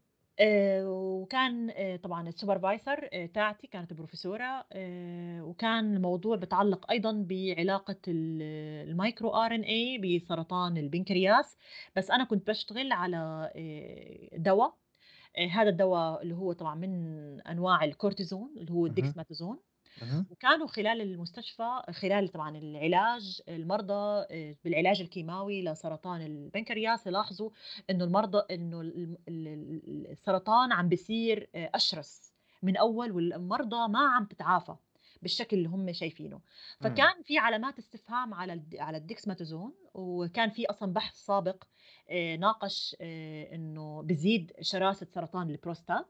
إمم. فهم تو هم افترضوا إنه عم بيصير نفس الشيء على سرطان البنكرياس، فكان دوري إني أنا أشوف آآ الديكساميثازون آآ شو آآ على شو بيشتغل من الناحية الجينية، هل في جينات جينات سرطانية معينة بيشتغل عليها وبينشطها، أو جينات خلّينا نحكي اللي إحنا بنسميهم إحنا tumor suppressor أو مثبطات السرطان آآ بيثبطها، وبالتالي ما بتشتغل حتى إنه تحارب المرض بشكل جيد. فكان دوري أنا أبحث بهذا الموضوع، وكان عندي يعني عينات من مرضى نحكي آآ مصابين بالسرطان وبيتعالجوا آآ بالديكساميثازون، إمم. أيضًا تعاملت مع الموضوع بشكل مخبري بخلايا السرطان في المختبر، وأيضًا كان وقتها آآ إضافة جديدة بالمختبر آآ إنه إنه كنا نزرع الورم على أجنة البيض ونحقنها بال micro RNA اللي أنا ال micro micro RNA هذا لقيته. لما عملت طبعا كشف خلينا نحكي أو مسح للديكسماتوزون شو بيثبط. فكان بيثبط نوع من أنواع ال micro RNA بيثبطه بشكل يعني خلينا نحكي آه، آه، يعني بخليه كأنه غير موجود. وهذا الجزيء هذا ال micro RNA وظيفته آه، يثبط جينات سرطانية موجودة في الخلايا السرطانية. فطبعا لما يثبطه هذا الديكسماتوزون بالتالي هو منع عمله أي أوقف عمله. فكان وظيفتي إني أنا أرجع أحفز تنشيط هذا ال micro RNA بوجود الديكسماتوزون كمان ونشوف إذا كان يعني بوقف أو أو بقلل من نشاط الديكسماتوزون. ففعلا لاحظت إنه يعني لما كنت أضيف هذا ال micro RNA على الخلايا إنه بصغر الورم. بعد ما كان الديكسماتوزون يكبر الورم بشكل كبير كتير موجود الورقة البحثية عندي أيضا. آه، ولكن لما صرت أضيف هذا ال micro RNA كان يصغر الورم.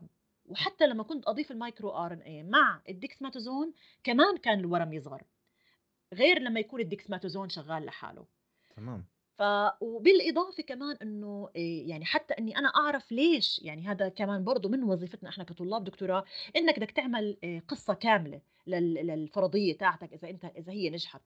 فكان أنا طب أنا ليش ليش الديكسماتوزون بقلل نشاط هذا ال micro RNA ما إني أنا بشتغل على المستوى خلينا نحكي الجيني أو ال molecular biology level مثل ما بنحكي إحنا لاحظت إنه كمان الديكسماتوزون بغير آه، بال بال epigenetics environment كان بالخلية. بالتالي هو بيعمل لهذا ال micro RNA شوي معلش يمكن يكون علمي شوي بيعمل له methylation بتضيف عليه جزيء الميثيل اللي بيخليه يثبطه.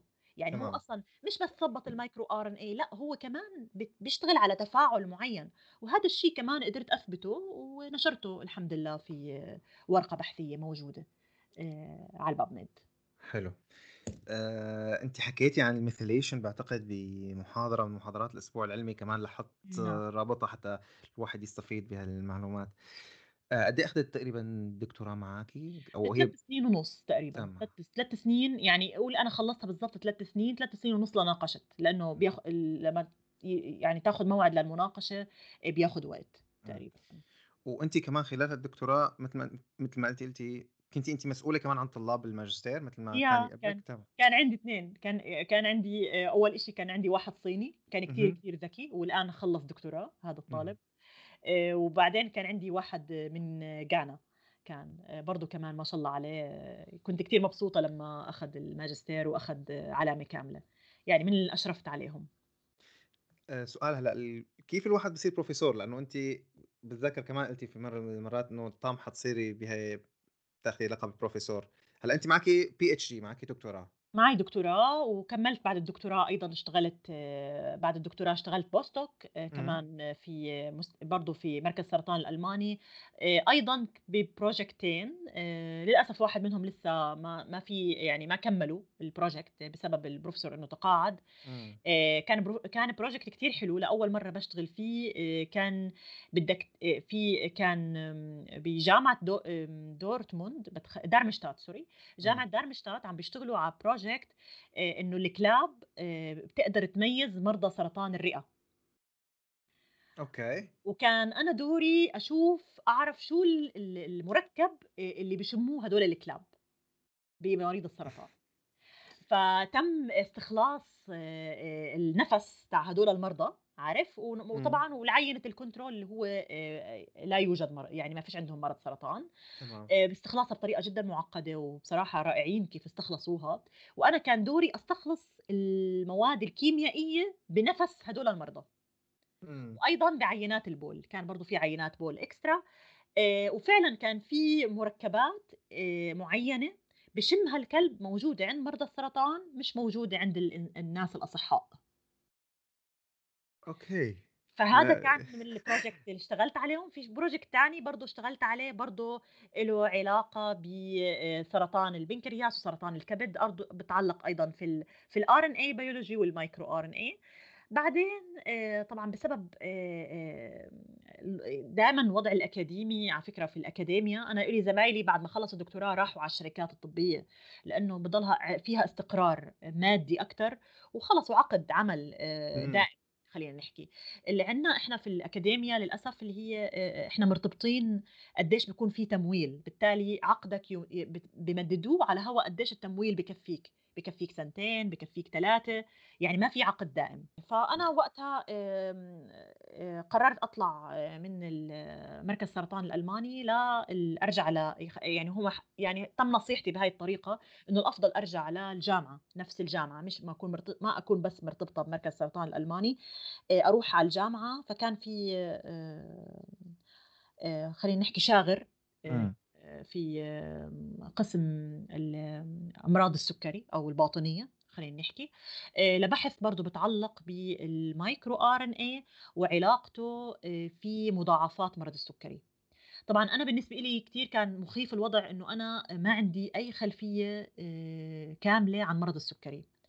لكن لمّا قابلت آه، هناك ذاكرة إنهم هم كانوا التركيز الكبير على الmolecular biology ومثله مثل أي مرض، يعني بالنهاية هاي بتيجي معاكِ مع الخبرة، يعني مع. القراءة آآ أيضًا السيمينارات اللي كانت تصير بالقسم وما إلى ذلك، الآن يعني صار الواحد عنده خبرة كبيرة يعني بال بالموضوع آآ بما يتعلق بأمراض السُكّري ومضاعفاته وما إلى ذلك، إمم. فكان دوري إني أنا دوري أعرف ليش ليش مريض السُكّري type 2 بالض تحديدًا بيكوّن إمم. مضاعفات وإمتى فينا إحنا نعرف من مرض السُكّري من مريض السُكّري إنه ممكن ممكن إنه يكوّن يصير عنده مضاعفات بالكلية، يصير عنده مضاعفات بالكبد، يصير عنده مضاعفات بالرئة أو المضاعفات العصبية إمم.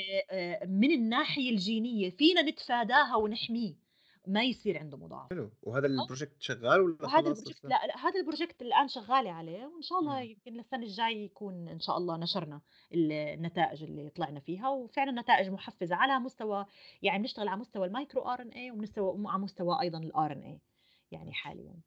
لأ هذا هذا يعني موضوع مرض السكري مرض خطير، وكمية الناس المصابين فيه كمية وأصعب، وأصعب جدًا. من السرطان صراحةً، أنا كنت أفكّر السرطان أصعب شيء، يعني بس بتخيّل يعني أنا لمّا آآ أشوف مضاعفات مرض السُكّري يعني آآ صعبة، صراحة صعبة. إمم. وأكتر من نُص مليون إنسان بالعالم آآ مُصاب تقريبًا وين؟ 450 مليون، إمم. 450 مليون تقريبًا. نص مليار تقريبًا أو نُص. مليار ت مُصاب بمرض السُكّري وعم نشوفهم بال لإنه إحنا بنشتغل على عينات المرضى، يعني يعني ال آآ حبّيت أرتبط كمان بالclinical study يعني إمم. أكون مرتبطة بشكل مباشر بالمرضى، آآ صح هو حلو الواحد يشتغل كتير شغلات basic و لكن مش كل الشغلات الbasic اللي بتشتغلها على الbench تُترجم في البحوث الطبية أو في التطوّر الطبي، إمم. لكن لمّا تكون ال الدراسة مرتبطة بالclinical studies بتكو بتُترجم ل يعني بتساعد في التطوّر الطبّي وفي علاج المرضى أيضًا. ب باشوف النتيجة بشكل أسرع نوعًا ما. نعم، نعم، وبتقدر إمم. كمان تقرّر إذا كان هالشي مفيد للمرضى أو لأ، يعني بتدرس عينات المرضى، بتدرس التغيُّرات، وبصراحة يعني خلّيني أحكي لك اللي عم نشوفه يعني شيء رائع، يعني أنا لمّا مثلًا أشوف العينات و وأشوف الاختلافات آآ الجينية اللي بيعملها أي دواء والّا أي أعراض آآ إضافية، بتحس إنه قديش قديش أجسامنا عظيمة، قديش تركيبتها عظيمة. إمم. تمام. أنا باحكي بمرض ب ب ب بمجال العصبية باعرف المضاعفات اللي بييجوا لعندنا فيها المرضى اللي هي هلأ النيوروباثي. تمامًا الpolinuropathy آآ وهو بيسب بيرفع احتمال الواحد يصير معه جلطات وstroke نعم، بس نعم، نعم. الpolinuropathy هذا الشعور يعني هو شعور كتير مزعج للمرضى، بالنهاية ك كطبيب. أنا ممكن أكتب لهم كذا دوا بس ما حاروّح لهم إياه الشعور، بالنهاية هذا أكيد، عم نعالج الأعراض. بالضبط. آآ وما حيكون إحساسي مثل إحساسه يعني بس هي شعور التنميل بالإجرين أو شعور هذا الكهربا اللي بيحسّوا فيه و وعدم الاتزان في المشي بيعمل كمان مشاكل مشي يعني مشاكل كبيرة وإن هيك متخيّل فرزت لمّا يعرفوا إذا كان إذا كان ممكن يتجنّبوا يوصلوا لهالمرحلة، تمامًا يعني أنا أنا من متخيّلة ممكن إنه في يوم من الأيامات فعلًا يوصلوا إنه المريض ينعطى نوع من أنواع الأدوية أو آآ ممكن تعديل جيني معيّن، ممكن دواء مثلًا يعني بيشتغل على ناحية جينية معيّنة، إنه المريض ما يوصل لهاي المضاعفات. تمام، تمام، أنا متشوّق جدًا ل لمعرفة أخبار الproject وإن شاء الله باضل إن متابعه معكم. إن شاء الله أكيد. تمام، آآ أنتِ أجيتِ على ألمانيا واشتغلتِ، آآ كيف حكيتي لنا إنه أول شي كانت صعبة الحياة في ال الانتقال من الأردن لألمانيا، أكيد في شغلات إيجابية كمان في شغلات سلبية. نعم. آآ في سؤال بدي أسألِك إياه، إمم، لاحظت مثلًا أنا بسبب بسبب وجودي في الشرق في البداية إنه كان في كتير عنصرية ضد ال الحجاب، هل. كان هل لاحظتِ هذا الشيء والّا ما كان موجود محل ما كنتِ؟ شوف هلأ كان موجود عشان تكون عارف، يعني بس هي أنا آمم اتعلّمت من سيدة ألمانية كانت تدرس هي كانت معلمتي الألماني الله يسهّل عليها والله يرحمها، علّمتني شغلة إنه الإنسان إذا بيركّز بالشيء السلبي أو بيركّز مثلًا في ناحية معيّنة بتخلّي إمم، كل الناس ينتبهوا على هاي الناحية، بالتالي إنه أنتِ ركّزي على القوى اللي عندِك، على ال المؤهلات اللي عندِك، على شخصيتِك، بالتالي على بكل الأحوال هدول الناس ما رح يتطلّعوا عليكِ كإنسانة غريبة أو كمُحجّبة، بالعكس رح تكوني خلّينا نحكي interessant متل ما بيقولوا بالألماني، إمم، آمم إنه يتعرّفوا عليكِ، يتعرّفوا على هاي العقلية. وهذا اللي صار، أنا اشتغلت على شخصيتي كتير آآ من ناحية الانفتاح، تقبُّل الآخر، احترام الآخرين آآ كمعتقدات، كأفكار، آآ حريات وما إلى ذلك، فهذا الموضوع خلّاني جدًا أكون قريبة وما أحس إنه الحجاب مشكلة، وبحياتي ما اطلّعت على حجاب على إنه آآ مشكلة، يعني أكيد لا يخلو الموضوع إنه تشوف واحد بيجأرك بطريقة إمم، مش حلوة أو حدا يرمي له كلمة، بس هدول أفراد، عرفت؟ إمم. يعني هدول بالنهاية ما راح يأثّروا علي أنا كعليا، عرفت؟ فما كنت كنت أتجاهلهم، ما أعطيهم أي اهتمام ولا أسمح لحالي أفكّر أيضًا في هذا الموضوع. حلو، حلو. آآ كنتِ بجمعية ب آآ بجمعية نسا نسائية في ألمانيا في البداية، بعدين كيل أنتِ تمام في كيل، بعدين أنتِ قررتِ إنه تساوي جمعية للمرأة ال العربية في ألمانيا، نعم، نعم. كيف بدأت الفكرة وليش بدأت الفكرة؟ هي بدأت الفكرة من بداية أنا انضمامي لهاي الجمعية النسائية، آآ وقتها كنت كتير آآ أنبسط.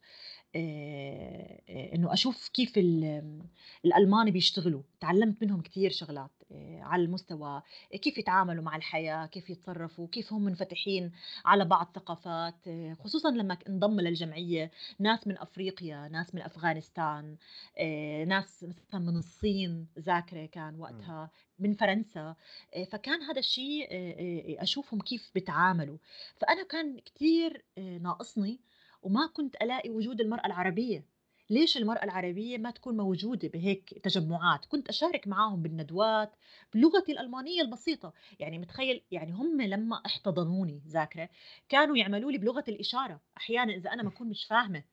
يعني شو شو شو شو هم عم بيحكوا، ترسم لي رسمة، يعني كانت في واحدة صحفية موجودة هناك ترسم لي الغيمة والشمس والبيت حتى تقول تعلمني شو هدول، يعني بالضبط يعني إنه كيف إمم، نحكيهم، كيف نحطهم بجملة مفيدة. آآ، فأنا كنت أفتقد الوجود العربي، كان عندهم ما عندهم معرفة آآ، بالمرأة بال بال بال بالثقافة العربية، بالمرأة العربية، عندهم معرفة إنه المرأة العربية مضطهدة، ما عندها أي أحلام، آآ، مثل آآ، د متأثرين جدًا بقصة شهرزاد وألف ليلة وليلة. إمم، آآ إنه المرأة هي بس وظيفتها تقعد بالبيت و وللأسف إنها بس لزوجها وإنها بآخر الليل ترقص أو ما إلى ذلك، فكنت يعني أنا أضحك يعني أقول لهم هذا الشيء مش موجود، أنا أنا عندي 6 6 إخوات أنا عندي 5 إخوات بنات، إحنا 6 بنات وولد، إمم، إحنا إحنا كلنا درسنا، كلنا معانا شهادات.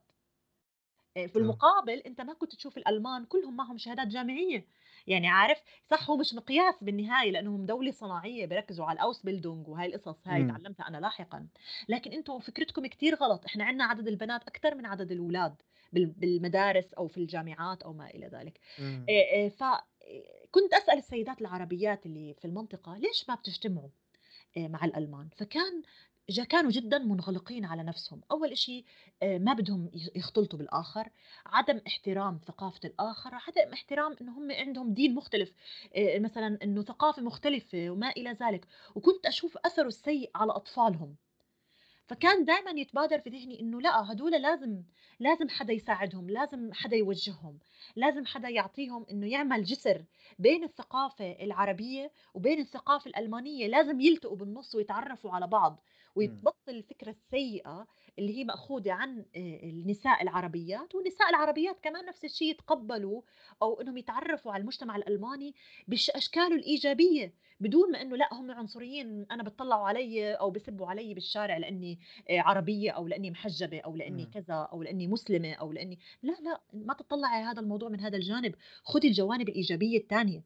فهذا خلاني فعلا أبدأ آه، بديتها أول شيء ب group فيسبوك على لما وقتها انتشرت ال social media. كنا أول شيء على الأندية. لما بلشتها كان في نادي حواء.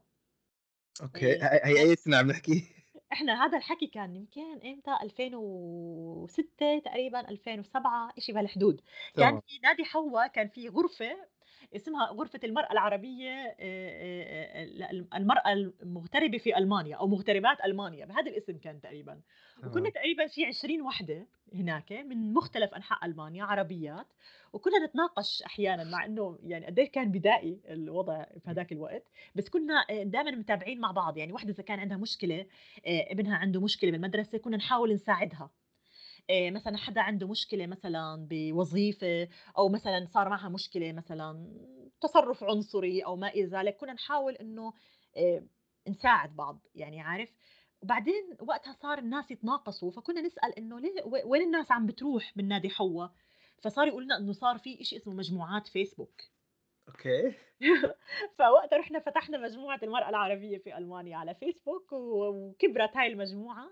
وفعلا كنا ما كنا مثل أي مجموعة تانية إنه مثلا والله أي حدا ما هب ودب إنه يدخل لك يقول لك يدخل post صباح الخير ومرحبا وما بعرف شو شكرا إيه. لاستضافتي وما إلى ذلك. لا لا.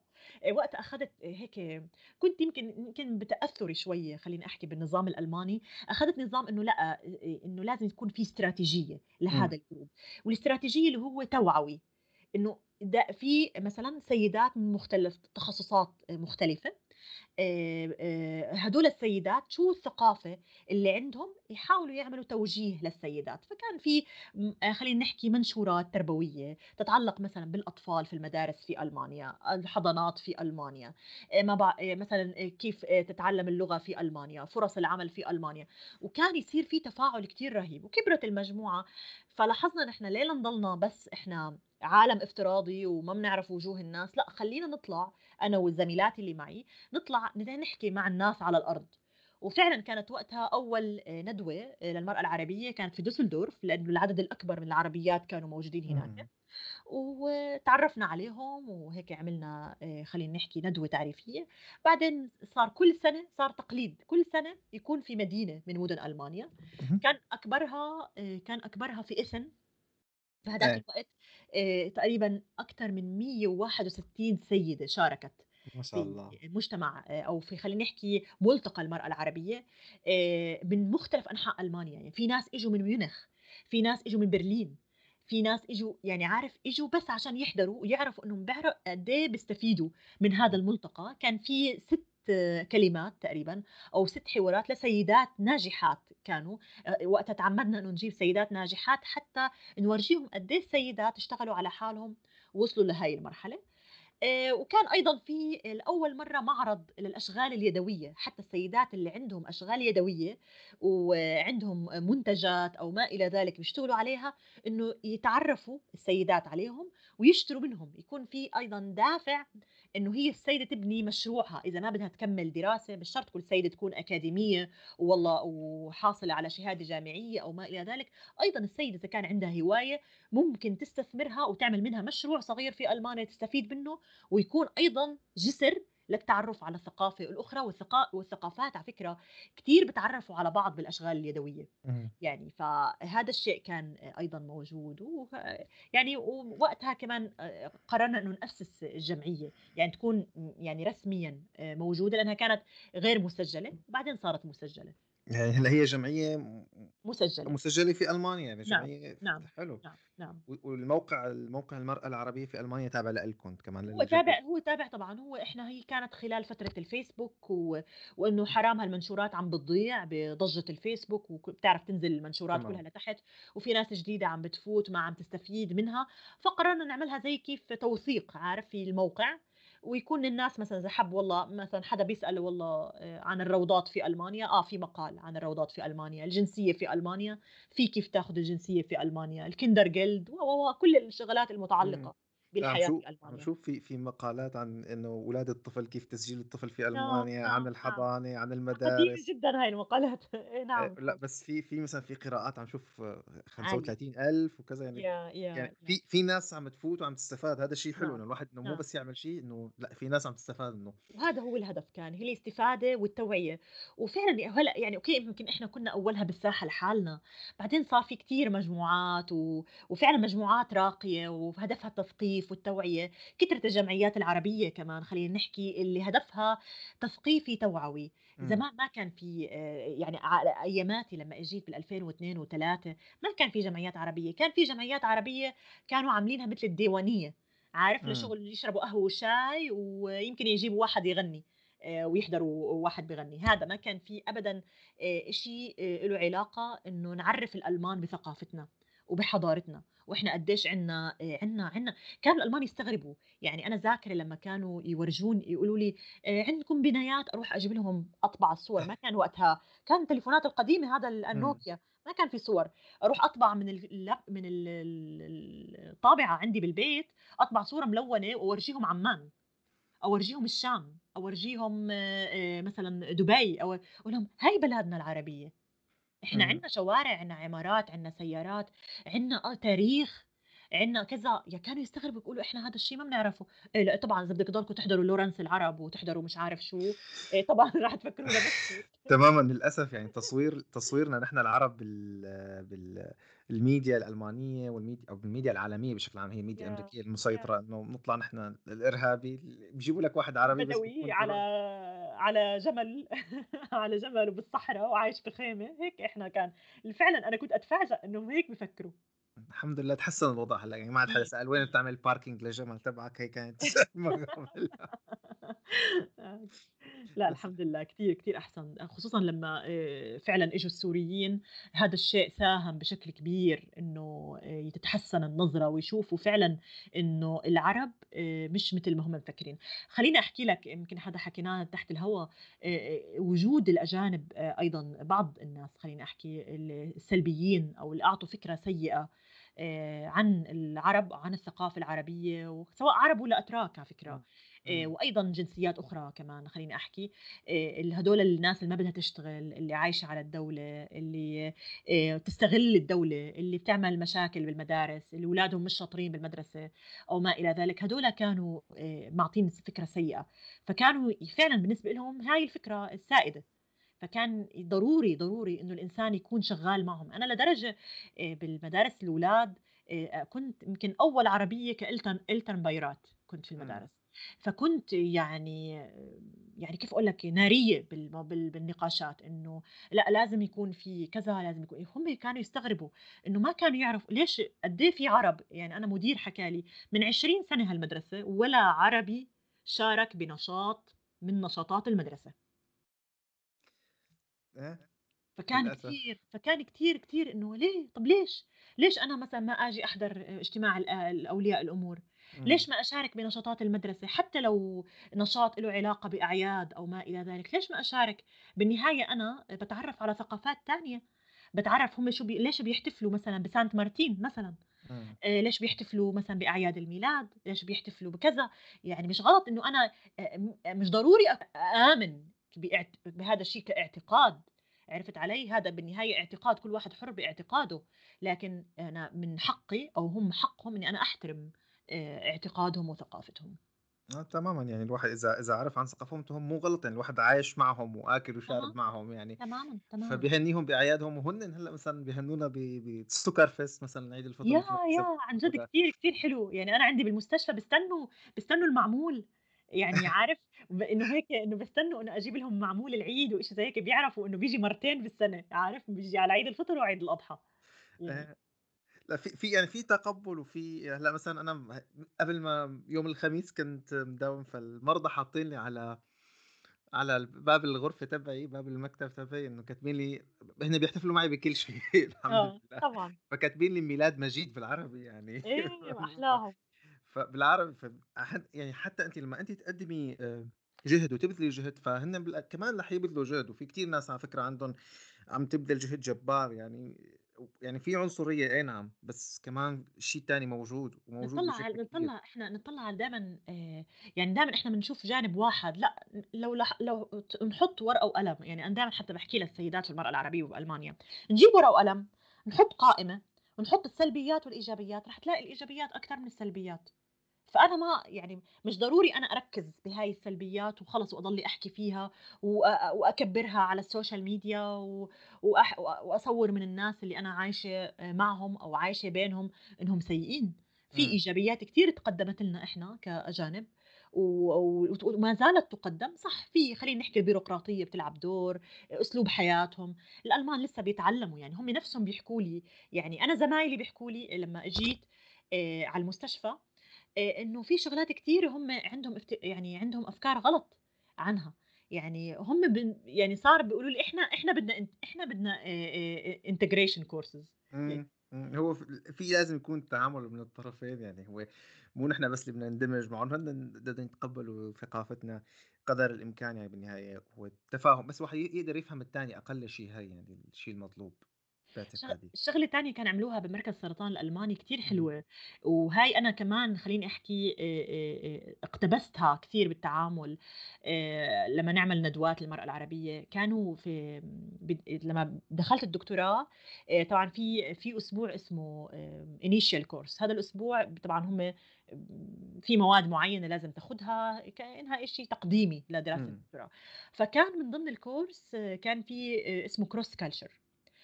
هذا الكورس بيجيبوه الأل بيجيبوا بيجيبوا كل طبعًا كنا تقريبًا 70 واحد.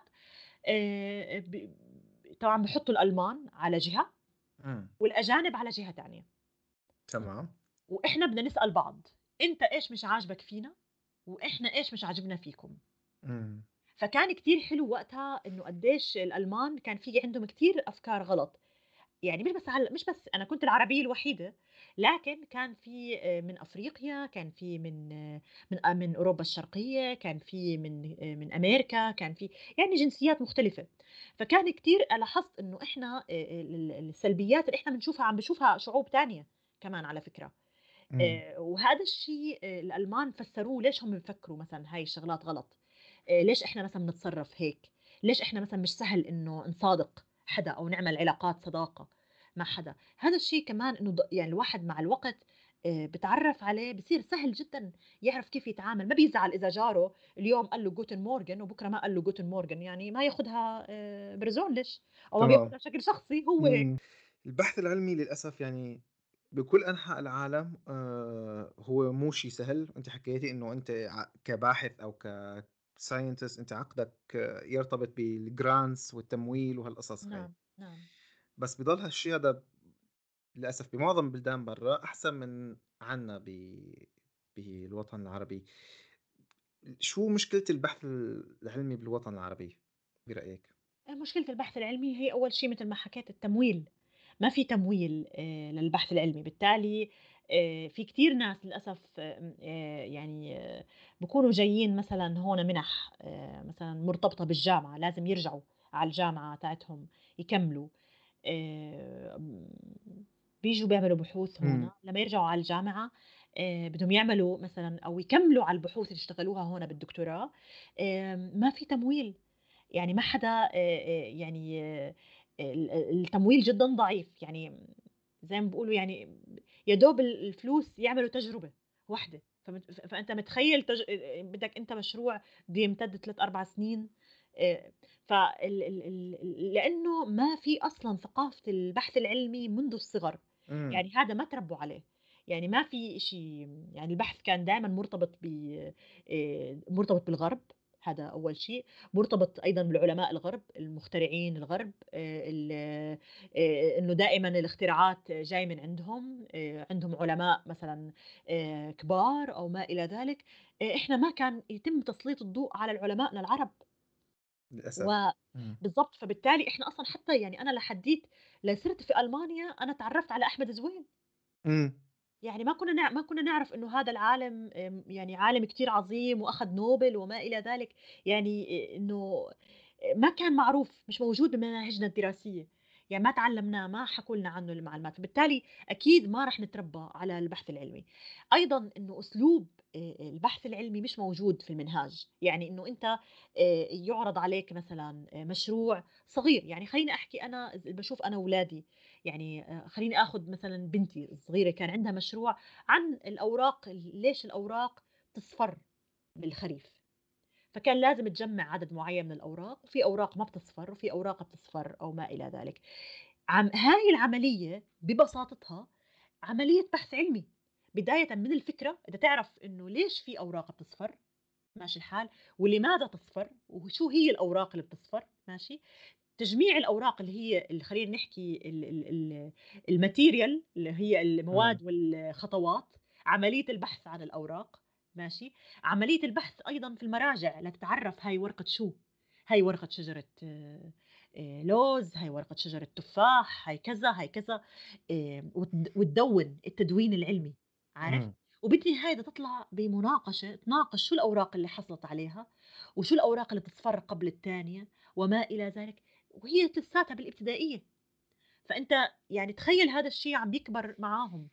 أنا ذاكرة في في مرحلة الماجستير آه، كان أحد الطلاب وقتها الدكتور حكى لازم نعمل تجربة لاحظت اللي معي شريكي بالتجربة راح جاب المواد وبلش يصفط فيها على البنش وشيء زي هيك. مش مكتوبين المواد المواد مش مكتوبين بالورقة اللي مع... اللي إحنا لازم نعمل فيها التجربة. أنا بقول له أنت كيف عرفت إنه لازم تحضر هدول المواد؟ بحكي لي هذا تعلمناه بالمدرسة. تمام.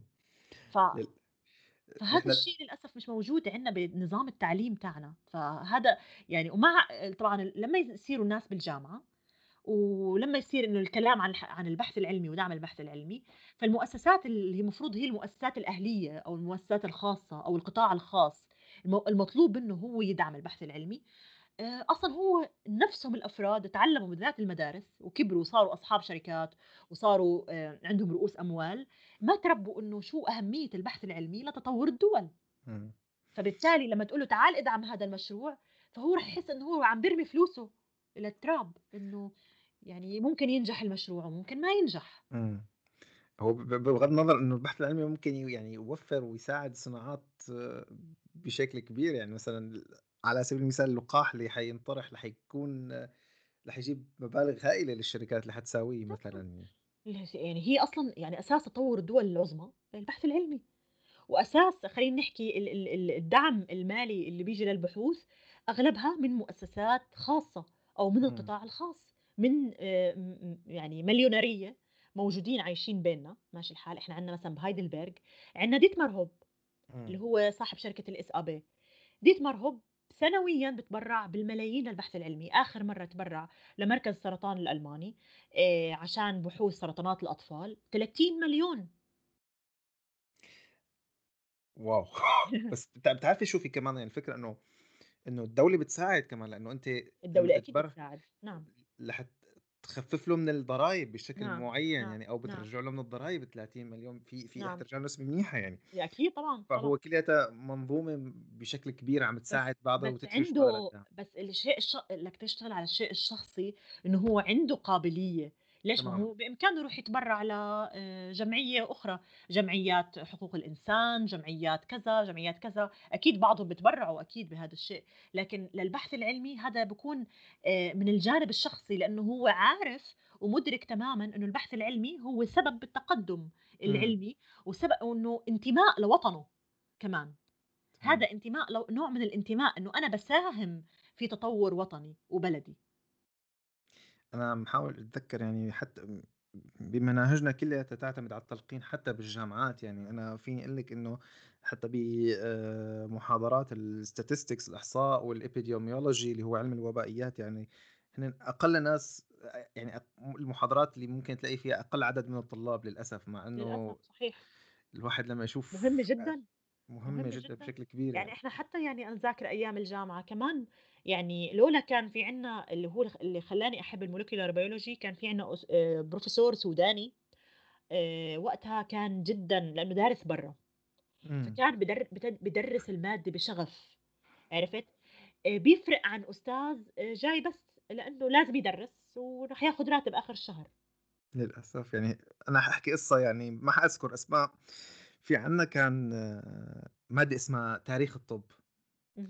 بغض النظر عن المادة بنرجع من المقلوب بنبلش آه، في كان دكتور سوري آه، متخصص بأمريكا متخصص طب أطفال بعدين متخصص بعدها العصبية عند الأطفال بعدين متخصص عند اسمه آه، يعني التطور ال developmental عند الأطفال التطور الروحي نعم. الحركي بنسميه بالعربي عند الأطفال. مهم. فيعني هذا sub specialization يعني أخذ ما بعد تخصص. فرجع سوريا وقدم إنه يدرس بالجامعة.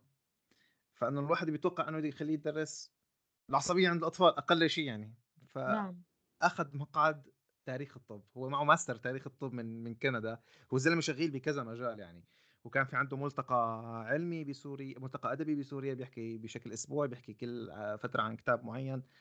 بس ما خلوه يدرس عصبية عند الأطفال خلوه يدرس تاريخ الطب وأدب الطب. يعني هو محزن ضل سنتين بسوريا بعدين طلع لأنه يعني ما للأسف ما مش بس هو مش بس بسوريا في كل مكان يعني مم. إذا أنت في قصة خليني آخذ قصة العالمه حياة سندي مم. آه، العالمه حياة سندي كانت يمكن أول آه، آه، امرأة آه، عربية بتاخذ الدكتوراه في ال molecular biotechnology مم. في التقانات الحيوية ذاكرة ف آه، وطبعا قصتها معروفة درست في كامبريدج وهارفارد و و و ما إلى ذلك آه، لما رجعت أول مرة على بلدها آه، تم تعيينها معلمة أحياء وهي يعني عندها بحث وماخذه امتياز وتكرمت في في في أمريكا وما إلى ذلك قصتها معروفة مم. يعني هاي كان يمكن من الشغلات اللي إنه للأسف كثير عقول عم تهاجر لبرا لأنه عم بتلاقي حالها برا وما في دعم للبحث العلمي ببلادنا فللأسف لما يصير في تطور بالبحث العلمي ببلادنا واحترام لأهمية البحث العلمي وتوطين البحث العلمي من عمر خلينا نحكي الروضة ماشي؟ مم. وقتها ممكن هذا الشيء يساهم بتقدم البحث العلمي وكمان دعم البحث العلمي في بلادنا العربية. بنضل متفائلين بنقول إن شاء الله إن شاء الله. بشغلكم وشغل أكثر من جهة سوا ممكن نوصل ل لا لتقدم صار في ثورة. يعني أنا في أحكي لك إنه يعني في بوادر لثورة علمية. مم. لأنه بطلت الناس آه، وخصوصا خصوصا كورونا كشفت عن ضحالة العلم أو ال- الأهمية العلمية آه، في البحث العلمي في بلادنا العربية فهذا. الشيء يعني آه، خلينا نحكي في بوادر ثورة إنه إحنا ليش ساكتين على حالنا لهلأ ما بنعرف هلأ هل هاي رح تثمر هاي الثورة لاحقا إنه فعلا نشوف حالنا من الدول المتقدمة بالبحث العلمي يعني كل شيء بده وقت. لا لا يتطور. هلأ بنط دغري لدرجة أقل اللي هي الدرجة اللي يمكن تساعد في مجال في مكان ما أو مرحلة ما بتحسين الفكر العلمي والفكر النقدي عنا. كيف اشتغلتي أو كيف بلشتي بتبسيط العلوم و... وليش؟ هاي قصتها بلشت بال 2015 تقريبا 2014 2015 كنت في مرحلة الدكتوراه مم. وقتها لأنه بيجوا آه، مرضى عرب كتير على آه، آه، مستشفى هايدلبرغ الجامعي مم. وطبعا بوشلر معروف على المستوى العربي من لما عالج الرئيس السابق لمصر حسني مبارك مم. كان موجود في المستشفى الجراحي عندنا حتى وقتها كنت أنا في الماجستير لما كان موجود المستشفى فطبعا صار معروف عربيا مشهور فكانوا صاروا أغلب العرب يجوا يتعالجوا عنده آه، لأمراض آه، خلينا نحكي سرطان البنكرياس والكبد والجهاز الهضمي بشكل عام مم. آه، فبروفيسورتي مرة عم تحكي آه، كنا بندوة و آه، عم تحكي إنه آه، للأسف الأطباء آه، آه، في المستشفى عم بيعانوا مع المرضى العرب آه، okay. عم بيعانوا آه، إنه ما عندهم background ما عندهم م- ما بيعرفوا شو يعني سرطان. إمم. تمام. بالنسبة لهم السرطان مرتبط بالموت. إمم. لما تحكي لمريض عندك سرطان السر- المريض بيوقع يغمى عليه أو بيصير يصرخ أو إمم. بصير يلطم. أنا في ناس حكوا لي إنه في ناس صارت تلطم بالمستشفى. فإنه يعني فللاسف صارت تحكي وقتها اطلعت فيي صارت تقول لي أنتم مطالبين كعرب إنكم تبسطوا هاي العلوم للناس لل public في إشي اسمه science communication صارت تحكي لي. تحاولي تبسطي السرطان وبتقول لي استخدمي اكتبي مقالات استخدمي ال social media بتقول لي لأنه عن جد الوضع إيه غير إنه هو يعني إنه سيء على من الناحية الطبية آه، كمان صارت تحكي إنه كمان عم آه، يعني كيف أحكي لك؟ ما عم بيساعد ما عم بيساعد الأطباء يتعاملوا مع المرضى. إمم. يعني بالتالي الدكتور مضطر مضطر يقعد يشرح للمريض شغلات ويقعد يرسم له شغلات لحتى يقدر يستوعب هو عن شو عم يحكي. لما يقول له أنت عندك طفرة. أنت مثلا وارث طفرة معينة المريض شو طفرة؟ شو يعني طفرة؟ تمامًا،. يعني فهي صارت تحكي هاي مسؤوليتكم يعني إنه فهي صارت وقتها صارت تقول لي فأنا قلت لها طب إنه okay كيف شو ممكن أعمل؟ قالت لي من, من الآن ابدأي. صارت وقتها تقول لي تخيلي حالك بدك تشرحي عن ال project تاعك لجدتك. إمم. كيف رح رح تشرحي؟ من وين رح تبلشي؟ تمامًا. من وين رح تبلشي؟ فهون عن جد كان تحدي. إمم. آه، إنه أنا آه، بدي أشرح لستي الله يرحمها هي وقتها كانت عايشة بهذاك الوقت آه، شو يعني سرطان. وإذا تقول لي إذا ستك فهمت عليكي هيك صارت تحكي لي أنتِ وقتها قادرة إنِّك تبسطي العلوم. وهون صار فعلًا بلشت إني إيش عندي أنا إمكانيات أنا بحب أنا أكتب عارف؟ ف فبلشت والله إني هيك أجرب على حالي أجرب على زوجي. إمم. أجرب على عيلتي عارف؟ ولقيتهم عم بيفهموا. لأنه صار وقتها قالت لي البروفيسورة في أينشتاين حكى كلمة اللي ما بيقدر يشرح العلم تاعه لطفل عمره ست سنوات ما لازم يكون عالم. إمم، صح. وقالت إنه إحنا عندنا بألمانيا هذا الشيء يعني هذا شيء موجود صارت تحكي. يعني في كثير عندنا إحنا ندوات وما إلى ذلك بنشرح للببليك آه، قالت في على التلفزيون في مجلات هذا الشيء مش موجود عندنا بعالمنا العربي. وبالتالي طبعا المريض رح ينصدم لما تقول له سرطان هو بالنسبة له سرطان يعني رح يموت. وفعلا بديت ذاكره بهذاك الوقت بديت على ال social media على على الفيسبوك أكتب عن السرطان ولاحظت إنه في إقبال. الناس عم تتابع يعني بشغف يعرفوا شو هي الخلية السرطانية. وقت أنا شرحتها الخلية السرطانية إنها كشيء متوحش عارف. إيه عملت منها قصة. ذاكرة إيه شو يعني شو يعني خلية؟ خليني أجيت أجيتها الخلية هي مدينة صناعية. شو جوا الخلية عم بصير؟ شغلات زي هيك. وهيك وهذا تربى معي. يعني لقيت إنه هذا الشيء بالعكس ممتع. أنا صار يعمل عندي آه، صار عندي شغف بهذا الشيء آه، صرت أحبه. ولاحظت إنه كمان مع تعقيد الشغل اللي أنا بشتغل فيه وقديش شغلي بده تركيز وتعب عم بلاقي سعادة بهذا الجانب. عم بيعمل توازن عندي.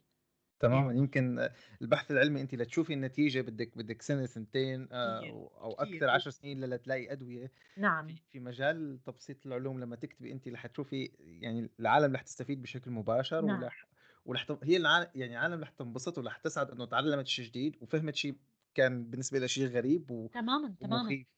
تماما يعني إنه صارت الناس تعرف إنه السرطان في في أنواع للسرطان مش نوع واحد في 200 نوع إيه، صار إنه هي شو ليش بتصير الخلية سرطان؟ شوف شغلات ممكن إحنا كيف نحمي حالنا من السرطان؟ خرافات السرطان كمان هاي كانت جدا صعبة يعني لما كان يجي مرضى سرطان كان البروفيسور بوشلر أو أحيانا أو البروفيسورية لما يقعدوا نقعد باجتماع يكونوا عم بيحكوا بيضحكوا يعني عارف إنه والله جاي مريض جايب معاه عشبة بيقول لنا إنه هاي بتعالج السرطان.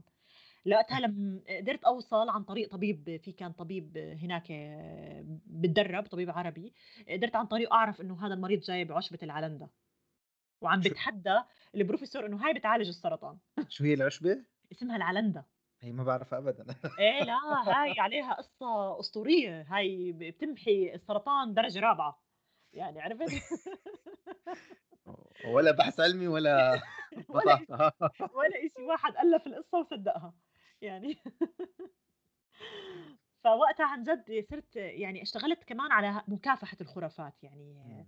وكان وقتها كان حتى البروفيسورة كنت أقولها بيحكوا هيك وإنه في ناس في ناس صارت تهاجمني. يعني خصوصا الناس اللي بتصدق هاي القصص وشي زي صار كانت تقول لي هيك knallhart هيك تقول لي. knallhart يعني إنه بتعرف إنه ما تردي يعني بص... ردي ردي وبصرامة ما تخافي. knallhart بالحديد أيوه بالضبط. فهذا الشيء يعني حفزني يعني إنه أنا أكمل يعني بهذا الطريق وحبيته يعني صراحة بحب يعني أكتب بهذا الموضوع رغم ضيق الوقت أحيانا. أحيانا أنا وأنا الناس تستغرب بما إنه فرصة يفكروني أنا عندي وقت كتير وأنا فاضي أكتب. أنا بالمواصلات يعني بكتب على ال note عندي على التليفون آه، وأنا بشتغل لأنه إحنا شغلنا بتطلب أحيانا آه، مش لازم تكوني مركز مليون بالمية pipetting. لما نعمل pipetting وشغلات زي هيك بكون بحكي بسجل الحكي اللي بدي أكتبه آه، بسجله على التليفون. يعني عارف بحكي وبيكتب التليفون. إيه بكون مثلا آه، وأنا بطبخ ولما أروح مثلا إذا كان في فكرة معينة لازم أحكي عنها وأنا بطبخ بكون بحكي وتليفوني بيكتب. وبالنهايه بس بعمل له يعني آه يعني زي ما بقول تحرير اضبط الموضوع وبنشره. يعني فهي أنا بالأوقات المستقطعة بعمل هذا الشيء. هلأ انت بتنشري على الفيسبوك أنا ما ما ما كتير موجود على الفيسبوك بس على الانستغرام وتويتر تويتر آه، المتابعة قليلة تويتر. بس بس على الانستغرام الانستغرام عندك 20000 يعني مثلا هذا آه، آه، على الفيسبوك عندي 75000 okay هذا أكثر شيء حلو هذا صفحتي على الفيسبوك وصدقا انشهرت بفترة كورونا لأنه فعلا كنت عم بهاجم الخرافات بشكل شرس. يعني م. رغم رغم ال ال رغم الهجوم الكبير اللي تعرضت له واللي حاليا بتعرض له بسبب اللقاحات. من إمم. جماعة الانتي فاكسر يعني إمم، لأ وتمامًا أنتِ حتى شُفت لِك على التويتر كمان من كام يوم عم تنتقدي مقال نُشر على موقع وعم تنتقديه من ناحية علمية وحتى نعم. وفّرتِ الورقة العلمية اللي اللي بتدعم رأيِك، نعم. فهذا شيء حلو إنه يكون في دائمًا في مصدر. تمام يكون في مصادر وإنه هل رد عليك صاحب المقال ولا لا ما رد لا ما رد علي للأسف وما قدرنا نوصل له لذلك لجأت للتويتر لأنه م. قلت تويتر يمكن متابعة الناس اللي مثل هيك أكثر حتى ما كان في نفس المقال خاصيه إنك تكتب comment أو تعليق إنك تعلق م. الموضوع فلجأت للتويتر وفعلا في ناس شافوه حتى في بإدارة الموقع شافوه وتواصلوا معي وطلبوا مني أكتب بس يعني قلت لهم okay رح ياخذ مني وقت الموضوع بس أنا يعني حبيت أعطيكم فكرة إنه يا ريت اللي بيكتب مقال علمي إنه يحط مصادر لأنه إحنا في عندنا مقولة بنقول trust science not scientist يعني تماما. مش مش شرط أنت عندك لقب علمي لازم أنا أصدقك عرفت علي؟ دائما لازم يكون في مصادر تدعم رأيك إيه، ومش إحنا نحكي رأي علمي إيه، لأنه إحنا حابين نحكيه رأينا لازم يكون مبني أيضا على مصادر علمية. هل هل حتكتبي المقال ولا؟ والله عم بفكر أنا آه، في آه، تواصلوا معي آه، رح أعمل بودكاست معهم. إن شاء الله لأنه اهتموا جدا بالموضوع وبالطريقه اللي مع مين؟ مع عبد الكريم ولا مع حدا تاني؟ البودكاست مع خديجة. مع خديجة حلو حلو. مع خديجة من قنا نعم. أنا الضيف القادم حيكون عبد الكريم.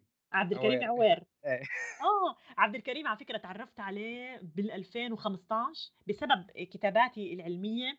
آه، كان في موقع مهتم جدا بالكتابات اللي أنا بكتبها فرشحت لحضور آه، نجوم العلوم بموسمه الأول الحلقة الأخيرة. إمم. وفعلا بعثوا لي شو اسمه إنه أحضر في قطر كنت أول مرة بزور قطر إمم. وهناك في المؤتمر العلمي ل طبعا الحلقة الأخيرة لنجوم العلوم وقتها فاز أبو جيب إمم. السوري المخترع السوري عن الغسالة اختراع الغسالة وقتها إيه وقتها التقيت في عبد الكريم وتعرفنا على بعض هناك أنا وعبد الكريم بال 2015 يمكن كان وقتها 16 يعني بهالحدود.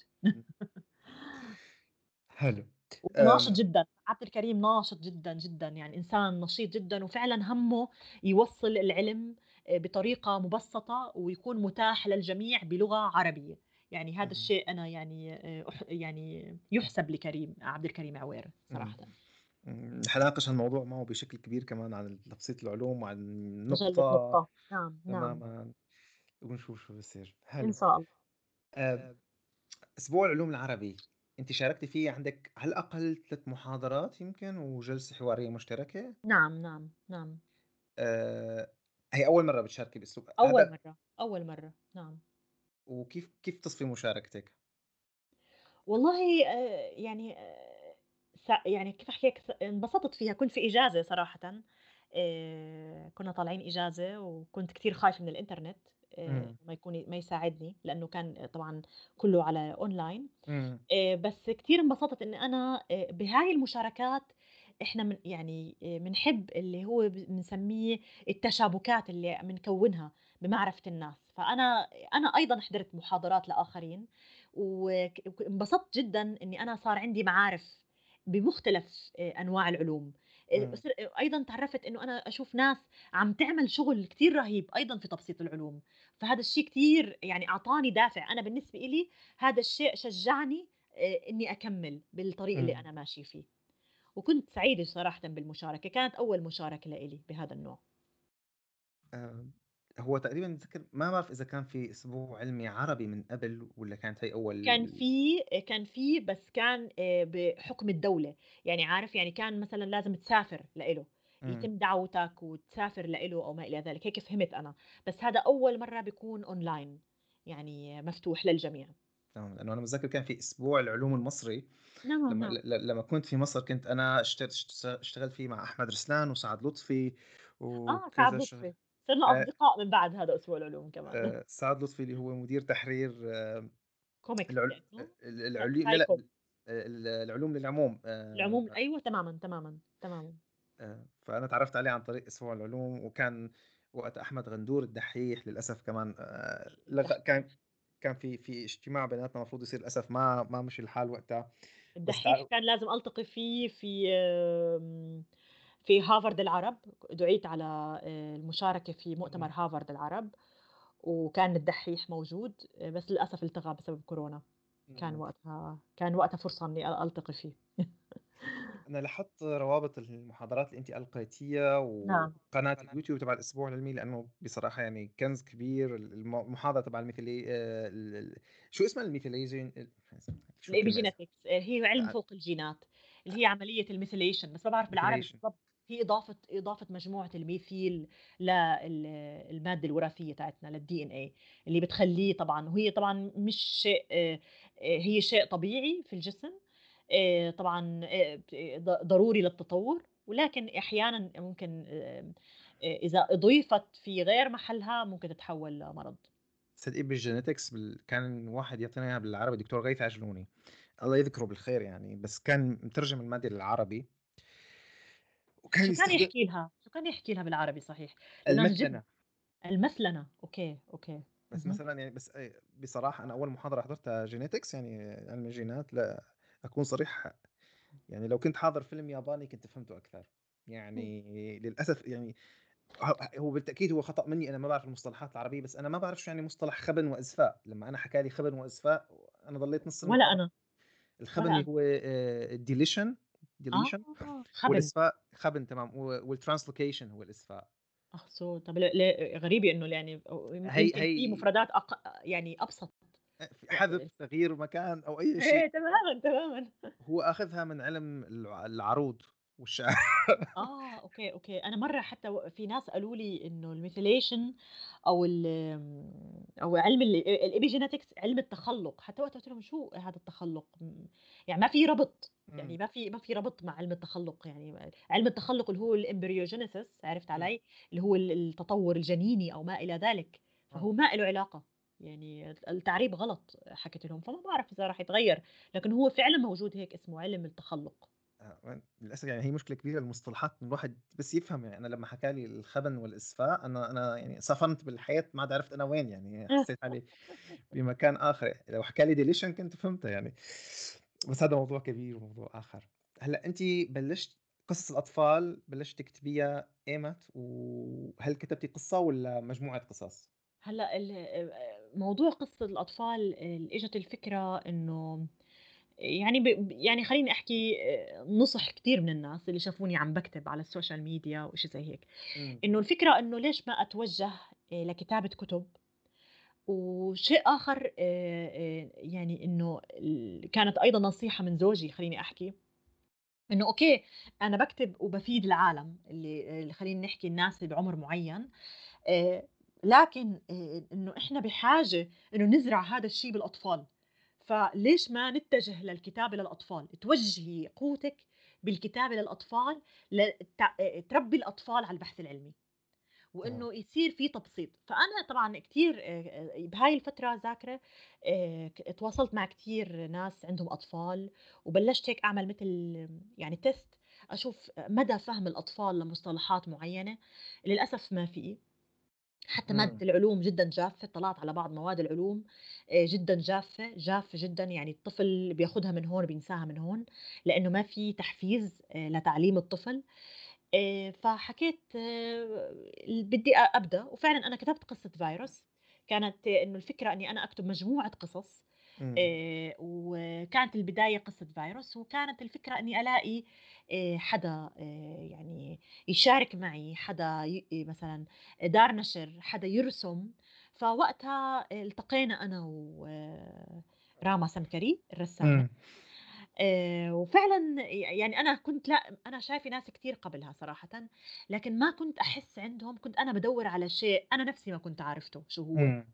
آآ كنت أحس إنه اللي باحكي معاه نظرته مادية بحتة، مش مهم عنده شو المادة اللي هو رح يرسمها، المهم قديش أنا رح أدفع، قديش هو رح يكسب، لكن بنقاشي مع راما آآ لقيت إنه راما كمان عم آآ مش بس إنها آآ رسّامة، هي كمان رح تعمل إضافة، عندها شغف لنفس الموضوع، وهذا الشيء اللي خلّانا أنا وراما مش راما بدها ترسم لي الرسمات وخلص يالّا bye bye أنا رسمت لِك الكتاب، لأ صرنا شُركا بالعمل، إمم. يعني إنه إحنا أنا وراما يعني جزء يعني أنا ككاتبة وراما كرسّامة، إحنا التنتين ملتصقين ببعض بهذا إمم. المشروع، شراكة في ل لإنه هذا المشروع مُمتد الآن، الآن الح الراما عم تشتغل على القصة حلو. التانية جاهزة، إمم. آآ نشرنا قصة فيروس بظروف صعبة جدًا، آآ لإنه قبل هيك دور النشر كانت بدها مبالغ طائلة. إمم. فسبحان الله أنا كتبت قصة فيروس قبل فيروس كورونا عشان تكون عارف، ما كان في جائحة بهاديك الفترة، ما كان في فيروس، يعني أنا ذاكرة إنها كانت بال2000 آآ بشهر 8 2019 إمم. 2018 إشي زي هيك تقريبًا، بس تعرف الظروف اللي إنه الواحد يلاقي حدا يرسم وي ويساعدك ومن هالقصص، آآ فصار في حوار مع دار رؤيا، ودار رؤيا انته اهتمت جدًا بالموضوع، أول إشي عجبهم العمل كتير. إمم. وتاني شيء عجبهم إنه هو جاي بالفترة الحرجة، إنه الناس ما بتعرف شو يعني فيروس، تمام. فهي القصة مش بس مش إنها إنها لفيروس كورونا، وفي أنا ناس اقترحوا علي إني أحوّلها لفيروس كورونا، لكن أنا رفضت، أنا بدي الطفل يتعلم الbasic إمم. للفيروس، بدي يعرف شو هو فيروس، بدي الطفل يفرق بين فيروس وبكتيريا، بدي الطفل يعرف إنه أنا لمّا أمرض شو لازم أعمل، والدكتور شو وظيفته. إمم. آآ إنه أنا إذا أنا بدي شيء أعرف عنّه شو لمين ألجأ، بكيف أبحث، كيف أعمل أسئلة علمية، تمام. عرفت؟ أنا كان يعني كذا هدف حطّاهم في هاي القصة، والحمد لله إنها يعني لاقت استحسان كتير كبير، وأنا نفسي تفاجأت إنها قد إيه الناس حبّوها، وفي قنوات كت حكت عنها كمان، وكتبوا فيها مقالات، فجدًا، جدًا مبسوطة وكتير انبسطت.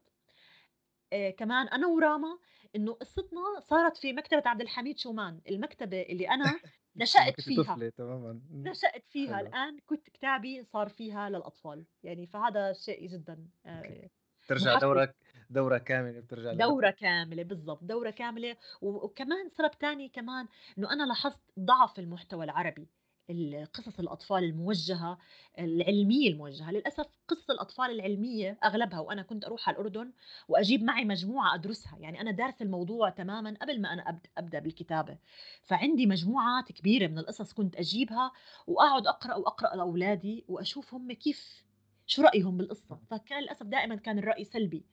القصص ال الأطفال إمّا فيها أخطاء علمية كتير كبيرة، لأنها مكتوبة من أشخاص غير متخصصين، إمم. إمّا أيضًا إنها آآ مُعتمدة على الخيال اللي خلّينا نحكي المُبالغ فيه بدرجة كتير كبيرة، يعني كتير مثلًا إنه بينحكى عن الموضوع إنه مثلًا أطفال عم بيعملوا experiment أو بيعملوا تجربة، بتنفجر فيهم الexperiment أو دائمًا الشكل الباحث دائمًا المشحبر اللي آآ دائمًا من بينفجروا فيه أو الأنبوب الأخضر والأنبوب البنفسجي و تمامًا، تمامًا، أو إنه ال ال ال بيعمل تجربة وبيطلع منها وحش، إيه. عرفت؟ يعني فأنا يعني وين طب وشو الفائدة العلمية اللي بيجنيها الطفل من هذا الموضوع؟ هي بالنهاية حالة عاطفية بتحسها أكشن، الطفل انبسط على الأكشن وبالنهاية بينساها بيحطها على الرف. ال الناس اللي بيقرأوا قصة فيروس إلى الآن أطفالهم بياخدوا القصة وبيطلبوا من أهاليهم يقرأوا لهم إياها، أو بيلاقوهم مشغولين فيها، أو أو عم بيستنوا الآن شو صوفيا بدها تعمل بالقصة التانية، عرفت؟ فهذا الشيء يعني إن شاء الله يكون بداية لثورة علمية بالمحتوى العلمي للأطفال وتشجيع أيضا للمتخصصين بمجالات مختلفة إنهم يكتبوا للأطفال يعرفوا الأطفال آه، على شغلات لأنه كتب العلوم للأسف جدا جافة. جدا. ان شاء الله إن شاء الله لأنه لما الواحد يبلش من من هذا من عمر صغير من عمر الأربع لست سنوات ويب يعني يبني لبنة صحيحة في البداية يعني بتطور عليها شوي شوي. وأنا كثير سعيد إنه شفت اسمك مع اسم راما يعني أنا كنت بعرفك من قبل ومتابعك من قبل وراما أنا آه، صديقة شخصية بعرفها من ال 2016 كنا نعم. نشتغل سوا على آه، مرصد المستقبل. آه جميل ما شاء الله هي كانت الفيديو اديتور أنا كنت رئيس التحرير تبع الموقع و... ويعني بغض النظر إنه كنا نحن فريق وكنا نشتغل سوا هي كإنسانة هي و... هي وزوجها إنسان يعني اثنين رائعين إذا إذا سمحت لي الفرصة يوم ما أروح على تركيا بدي أقابلهم أكيد يعني أنا بحبهم كثير وراما كانت الضيفة الثانية أصلا للبرنامج بس ب... لأني نقلت من مدينة من من زاكسن ل... لهيسن تعقدت الأمور بس قلت لها بعثت لها رسالة إنه أنا بدي أعمل حلقة معاكي كثير انبسطت وكثير سعدت لا أكيد لازم نرجع نعمل حلقتنا أنا وراما. لا لازم لازم. عن جد راما يعني شخصية جدا. غير إنه الناس بيعرفوها إنه هي الرسامة لكن الشغف اللي عند راما بالرسم وهذا جدا آه، القصة القصة مش بس بالكتابة القصة كمان وهذا الشيء آه، شرحته يمكن في أسبوع العلوم الهوية المرئية للقصة. إنه قديش الألوان والاختيار الشخصية وحتى ذاكرك قديش أنا وراما تعبنا باختيار الشخصية وكنا نسأل يعني كانت بنتي أنا فار التجارب آه، تعالي يا لين آه، شو رأيك بهاي؟ شعرها هيك ولا هيك؟ لابسة نظارة ولا مش لابسة نظارة؟ مش عارف شو. فكانت لين يعني خلينا أعتبر لين كانت مشاركة بالخيارات يعني وبلون شعرها وبشكلها لصوفية يا عيني. فهي يعني عن جد راما عندها آه، خبرة آه، ممكن الناس يشوفوها صغيرة بالعمر لكن خبرتها آه، جدا رائعة. يعني يعني يقدر لها هذا المجهود صراحة. أكيد أكيد. أم في سؤال أنا حطيت للأسف يعني اجاني بس سؤال واحد للأسف يعني أنا كنت يمكن متأخر بعرض ال البودكاست على الجمهور للأسف جمهور لسه قليل على تويتر بس بنحاول شوي شوي نكبر. إجاني سؤال من يونس بن عمارة. هو كاتب وصانع محتوى جزائري بيوجه لك التحية وبيسألك آه، بعتقد يعني السؤال يمكن واحد يجي يسأله هون. كيف نغرس التفكير النقدي في أذهان الأطفال والناشئة؟ ببساطة إنه إحنا ما نعطيهم كل شيء يعني ما نعطيهم إجابات جاهزة لكل شيء. يعني لما الطفل يسأل عن سؤال نحاول نعطيه بعض أو مساع أو عوامل مساعدة ليلاقي الجواب ونحفز عند الطفل أيضا البحث للإجابة عن السؤال. أيضا أنه نعطيه حق السؤال. يعني مثلا أنه الطفل كثير بيسأل أحيانا بلاحظ من الأهالي بحجموا آه، أسئلة أطفالهم. يعني آه، ما تسأل كثير أو مثلا آه، ما ضلك شو اسمه خلص مش ضروري ما تعقد الموضوع. لكن ممكن يكون السؤال في فلسفة معينة عن جد يعني تستاهل إنه الواحد يتناقش معاه بطريقة تناسب عقل الطفل. هيك أنت بتبني عند الطفل العقلية النقدية إنه هو ما يتقبل الأشياء كما هي زي ما هي قدامه إنه يسأل عنها. يعني مثلا لما تقرأ له قصة للطفل إنه مش غلط إنك تسأله. يعني طب أنت شو رأيك مثلا خليني أحكي أنا على مستوى قصة فيروس. هل أنت شايف إنه صوفيا تصرفت صح مثلا مع أخوها كرم؟ إنها مثلا حكت له المعلومات. طب أنت شايف إنه كرم بدل ما إنه كرم يبحث ليش هو استخدم مثلا أخته إنه تحكي له الأسئلة أو تحكي له الإجابات؟ فأنت بتحفز عند الطفل إنه يفكر إنه بالتصرفات معينة أمامه أو في ظواهر معينة أمامه إنه إيش؟ يحكي رأيه فيها وتعطيه الأمان لما يحكي م. رأيه حتى لو حكى رأيه غلط. أنت دورك إنك توجهه كيف يلاقي الرأي الصحيح. فهاي يعني من الشغلات المهمة اللي أنا حتى أنا مع أولادي بتعامل فيهم بتعامل فيها معهم. في مثلا إيجاد إجابات معينة. واحيانا خليني أحكي لك ممكن تكون في أسئلة إلها علاقة بالاعتقاد. ف ابدا ما بسكر في وجههم الباب. بخليه بالعكس بخليه يسأل وبعطيه مفاتيح إنه كيف هو يلاقي إجابات للسؤال تاعه أو أو يلاقي.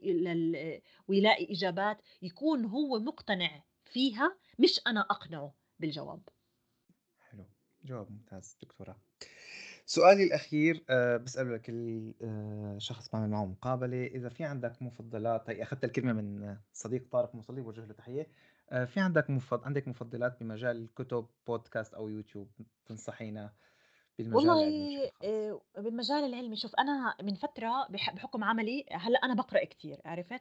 إمم. وأنا باتجه للأسف آآ لإنه المحتوى العربي بضلّي أحكي إنه قليل، باقرأ كتير بال بالإنجليزي، إمم. يعني دائمًا معي كُتب ب ب بالشنطة، لكن بسبب حُكم بسبب عملي إني أنا كتير باوقّف على ال bench وعندي pipetting أو عندي ميكروسكوب أو ما إلى ذلك، باسمع كتير، فباستفيد جدًا من الوقت هذا بسماع محتويات، فأنا متابعة آآ خلّيني أحكي ذهبية للبودكاست، يعني لازم يشكروني كل تاعون البودكاست. ف آآ فعلًا أنا باتابع بودكاست كتير آمم يعني ممكن أنا أعطيك عناوين أنت تحطها للناس يستفيدوا، وأنا فعلًا بدي أعمل حتى منشور عندي على الفيسبوك شو البودكاست اللي لإنه ريت. الناس آه، لإنه الناس عم بيسألوني آآ دائمًا شو باتابع، باتابع الBBC Inside Science كتير الBBC عم تحط آه، مناقشات علمية كتير حلوة، آآ إمم. بتجيب باحثين وعلماء من مختلف أنحاء العالم تتناقش معهم.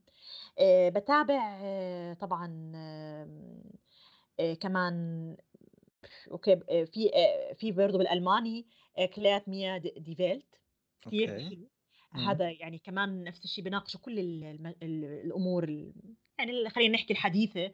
وخصوصًا فيروس كورونا كتير كان في نقاشات حلوة ويجيبوا علماء ويتناقشوا معهم، ويعطوهم رأي الpublic الناس شو بيحكوا عن الموضوع. في nature podcast بما إني أنا طبعًا مخضرمة مع فباتابع إمم. لإلهم، nature podcast كمان بسيط حلو، في راديو لاب، راديو لاب كتير مشهور. آآ كمان كتير بيناقشوا فيه مواضيع مختلفة سواء سياسية، فلسفية، علمية، ما إلى ذلك. آآ في كمان طبعًا في آمم SciWare بالعربي آآ إمم. لمحمد قاسم، هذا كتير باتابعه وباستنى فعلًا حلقاته أول بأول. في طبعًا على الجزيرة في رموز بودكاست رموز كتير حلو، لسه امبارح أو أول امبارح يا ربي سمعت قصة زها حديد. يعني صراحة إمم. بحياتي ما سمعت القصة بهاي الطريقة الرائعة، جدًا عرفت اتعرّفت على زها حديد أكتر، أنا قد إيش قد إيه كنت أعرف عنها، لقيت حالي ما باعرف عنها شي، وال يعني جدًا رائع البودكاست اسمه رموز، في فنجان مع عبد الرحمن، في من الآخر، في بعد أمس، في بودكاست مع هبة الحريري تربوي للأهالي طبعًا كيف يتعاملوا مع أطفالهم. إمم. إيه، يعني في مجموعة منيحة بتع. يعني ت يعني تقريبًا يعني يوميًا باسمع لي شي 3 ساعات بودكاست. متابعة ذهبية بامتياز، يعني هي أنتِ على آه. السريع طرقتيني 12 اسم هذا. أنا أنا أنا فشّقت كتير لإنه في أسماء يمكن أقول أنا بدي حكيت ما بدي أحكي كتير أسامي عربية وأسامي إنجليزية، إنه خلّيني أركّز شوي على العربي، وطبعًا في بودكاست عربي ألماني جديد برضه لإني أنا كمان شاركت فيه، فصرت متابعة كمان، آآ حلو أتعرّف على ناس تانيين كيف بيفكروا، شو آآ يعني أمو يعني أوقات ش أمور بتتعلّم منها أنت من ناس إمم. والبودكاست تاعك بس ليش مش نازل على Apple البودكاست؟ لأ مش نازل على الأبل؟ المفروض يكون ما نازل. والله ما نزل عندي على أبل مش عارفة أو إنه أنا كاتبة ال الاسم غلط، ابعت لي الرابط خلص حتى أسمعه من أبل أسهل لي. لازم أتأكد. آآ في هيك سؤال على ال على الخفيف كمان، أنتِ بتسمعي بودكاست على السرعة واحد والّا بتسمعيها بت بتعجلي؟ لأ ما باعجّل عادي السرعة الطبيعية. إمم. أ أنا أنا عندي صار مشكلة معاه باحسن أسمعه غير على 2 أو أكتر يعني ف ب لإنه مثلًا بودكاست مثل فنجان مع عبد الرحمن مالح نعم. 3 ساعات آآ ف بس آآ يعني أنا بالنسبة إلي في بودكاست أنا باتابعه كمان لل ب اسمه متعلق بالvirology اسمه TWIV هدول بيقعدوا 3 ساعات، بس هدول طبعًا مش إمم. هذا يعني بيشرحوا ورق أوراق علمية عارف؟ فهدول بيقعدوا 3 ساعات بالراحة، يعني عن جد هدول باقسّمهم يعني ب باقسّم البودكاست يعني إذا أنا بدي أسمع إشي جدّي عارف؟ وإنه فعلًا وب وبدي أركّز باكون مثلًا باشتغل على excel tables وإشي زي هيك باحط البودكاست وباسمعه، يعني دايمًا أنا السماعات بديني يعني حتى ولادي اتعودوا يشوفوا السماعات بديني طول الوقت، آآ وباطبخ وأنا باطبخ باسمع حلو، حلو. فأنا وياه عن جد أنا اتع حبيت البودكاست من الكتب الصوتية، لإنه كمان أنا كنت قبل ما أتعرّف على البودكاست آآ كنت أسمع كتب صوتية، لإنه أ أحيانًا ما بيكون عندي الوقت كتير إني أقرأ، إنه أنا م يعني ب بازعل على حالي إنه أنا عم بيضيع معي وقت مثلًا خلال الpipetting أو الميكروسكوب أو أو أنا باشتغل excel table ما باقدر أفتح الكتاب وأقرأ، فاتجهت ل Audible وقتها وصرت أسمع كتب من Audible آه، وفي أيضا في أيضا في تطبيق آه، وجيز أيضا للناس اللي بيحبوا يسمعوا كتب بالعربي بيعطوك ملخصات لكتب عربية كمان حلو. آه. okay هذا جديد ما بعرفه. آه آه وجيز اسمه كتير حلو, حلو. يعني هيك ممكن أنت يلفت نظرك الكتاب تضطر تشتريه وتقرأه يعني أو إنك تسمعه بشكل كامل إذا كان متوافر. بس غالبا هم بيحاولوا آه، يترجموا الكتب الإنجليزية يحكوا عنها مختصر بس ما بتلاقي إلها كتب عربية مترجمة يعني. بس في كتب عربية كتير تعرفت عليها عن طريقهم. تمام. آه في كتب تنصحينا فيها؟ آه آه، كتب أنصحكم فيها. والله آه، في كتاب أنا جديد عم بقرأ فيه بما إنه إحنا هلأ اللي هو طبعا هم كتابين. يعني أنا بقرأ أحيانا بكون بقرأ قراءة متوازية ترى. آه، بنتي بتحكي عني بعمل سكان للكتب. آه، في كتابين آه، في كتاب اللي هو ذا نولج اليوجن ماشي الحال اللي هو ما بعرف شو بيحكوا له بالعربي. بس هو بيحكي كيف الخرافات بتأثر على العقل الجمعي. آه، كيف نحكي الحقائق. يعني وهذا بيساعدني كثير أنا كيف أتعامل مع جمهوري خصوصا إنه أنا جدا أهاجم آه، بسبب اللقاحات والخرافات وفي كتاب كثير حلو عم بقرأ فيه وفعلا مبهورة من الكتاب اللي هو اسمه denying to the آه، grave. why we ignore the facts that will save us. لسارة جورمان وجاك جورمان فكتير الكتاب حلو يعني عن جد يعني أحيانا إذا بقعد يعني بصير أنا بعاقب حالي يعني بضطر أشيله لأنه في عندي أشغال أخرى لكن فعلا مستمتعه بالقراءة فيه وعم بفهم عقليات الناس اللي اللي ما عم تتقبل الحقائق. ليش في عقليات ما بتتقبل الحقائق العلمية؟ وكيف إحنا نتعامل مع هدول الناس وما نكون قاسيين معهم؟ أنا أحيانا بلوم حالي ممكن أكون قاسية آه، بالرد على بعض على بعض خليني أحكي الناس المؤمنين بالخرافات لكن عم بيعطيك طريقة إنه ليش هدول الناس على المستوى النفسي ليش هدول الناس بيحاربوا آه، العلم؟ امم عم شوفوا هلأ كمان أب وبنته كاتبينه. يا يا بالضبط بالضبط بالضبط. يعني هذا جديد كتاب وكتير حلو يعني يعني تعرفت عليه الكتاب بالصدفة آه، عن طريق كتاب آخر أو توصية من كتاب آخر ف يعني عم بقرأ فيه حاليا. متشكر كثير آه، وجودك دكتورة علياء معنا على البودكاست.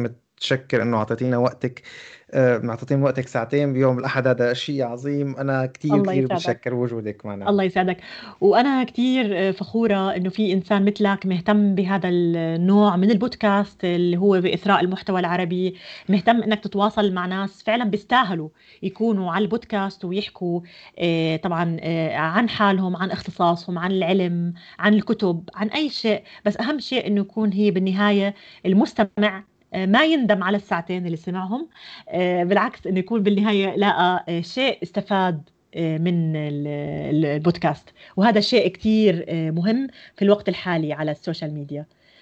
إن شاء الله. لأن انت ثاني حدا أو ثاني عالمة بستضيفها. بدي أحاول كتر الوجود النسائي إن شاء الله بعد ما راما تيجي كمان. أول عالمه أو دكتورة كمان تبعت الخطيب ثناء الخطيب ثبات الخطيب تماما. دي نعم، بال neuro نعم. science آه، نعم. نعم. بوجه لها كمان تحية بعملها بمجال ألزهايمر. تحية لها أيضا. شكرا كثير لك دكتورة علياء شكرا. أهلا وسهلا.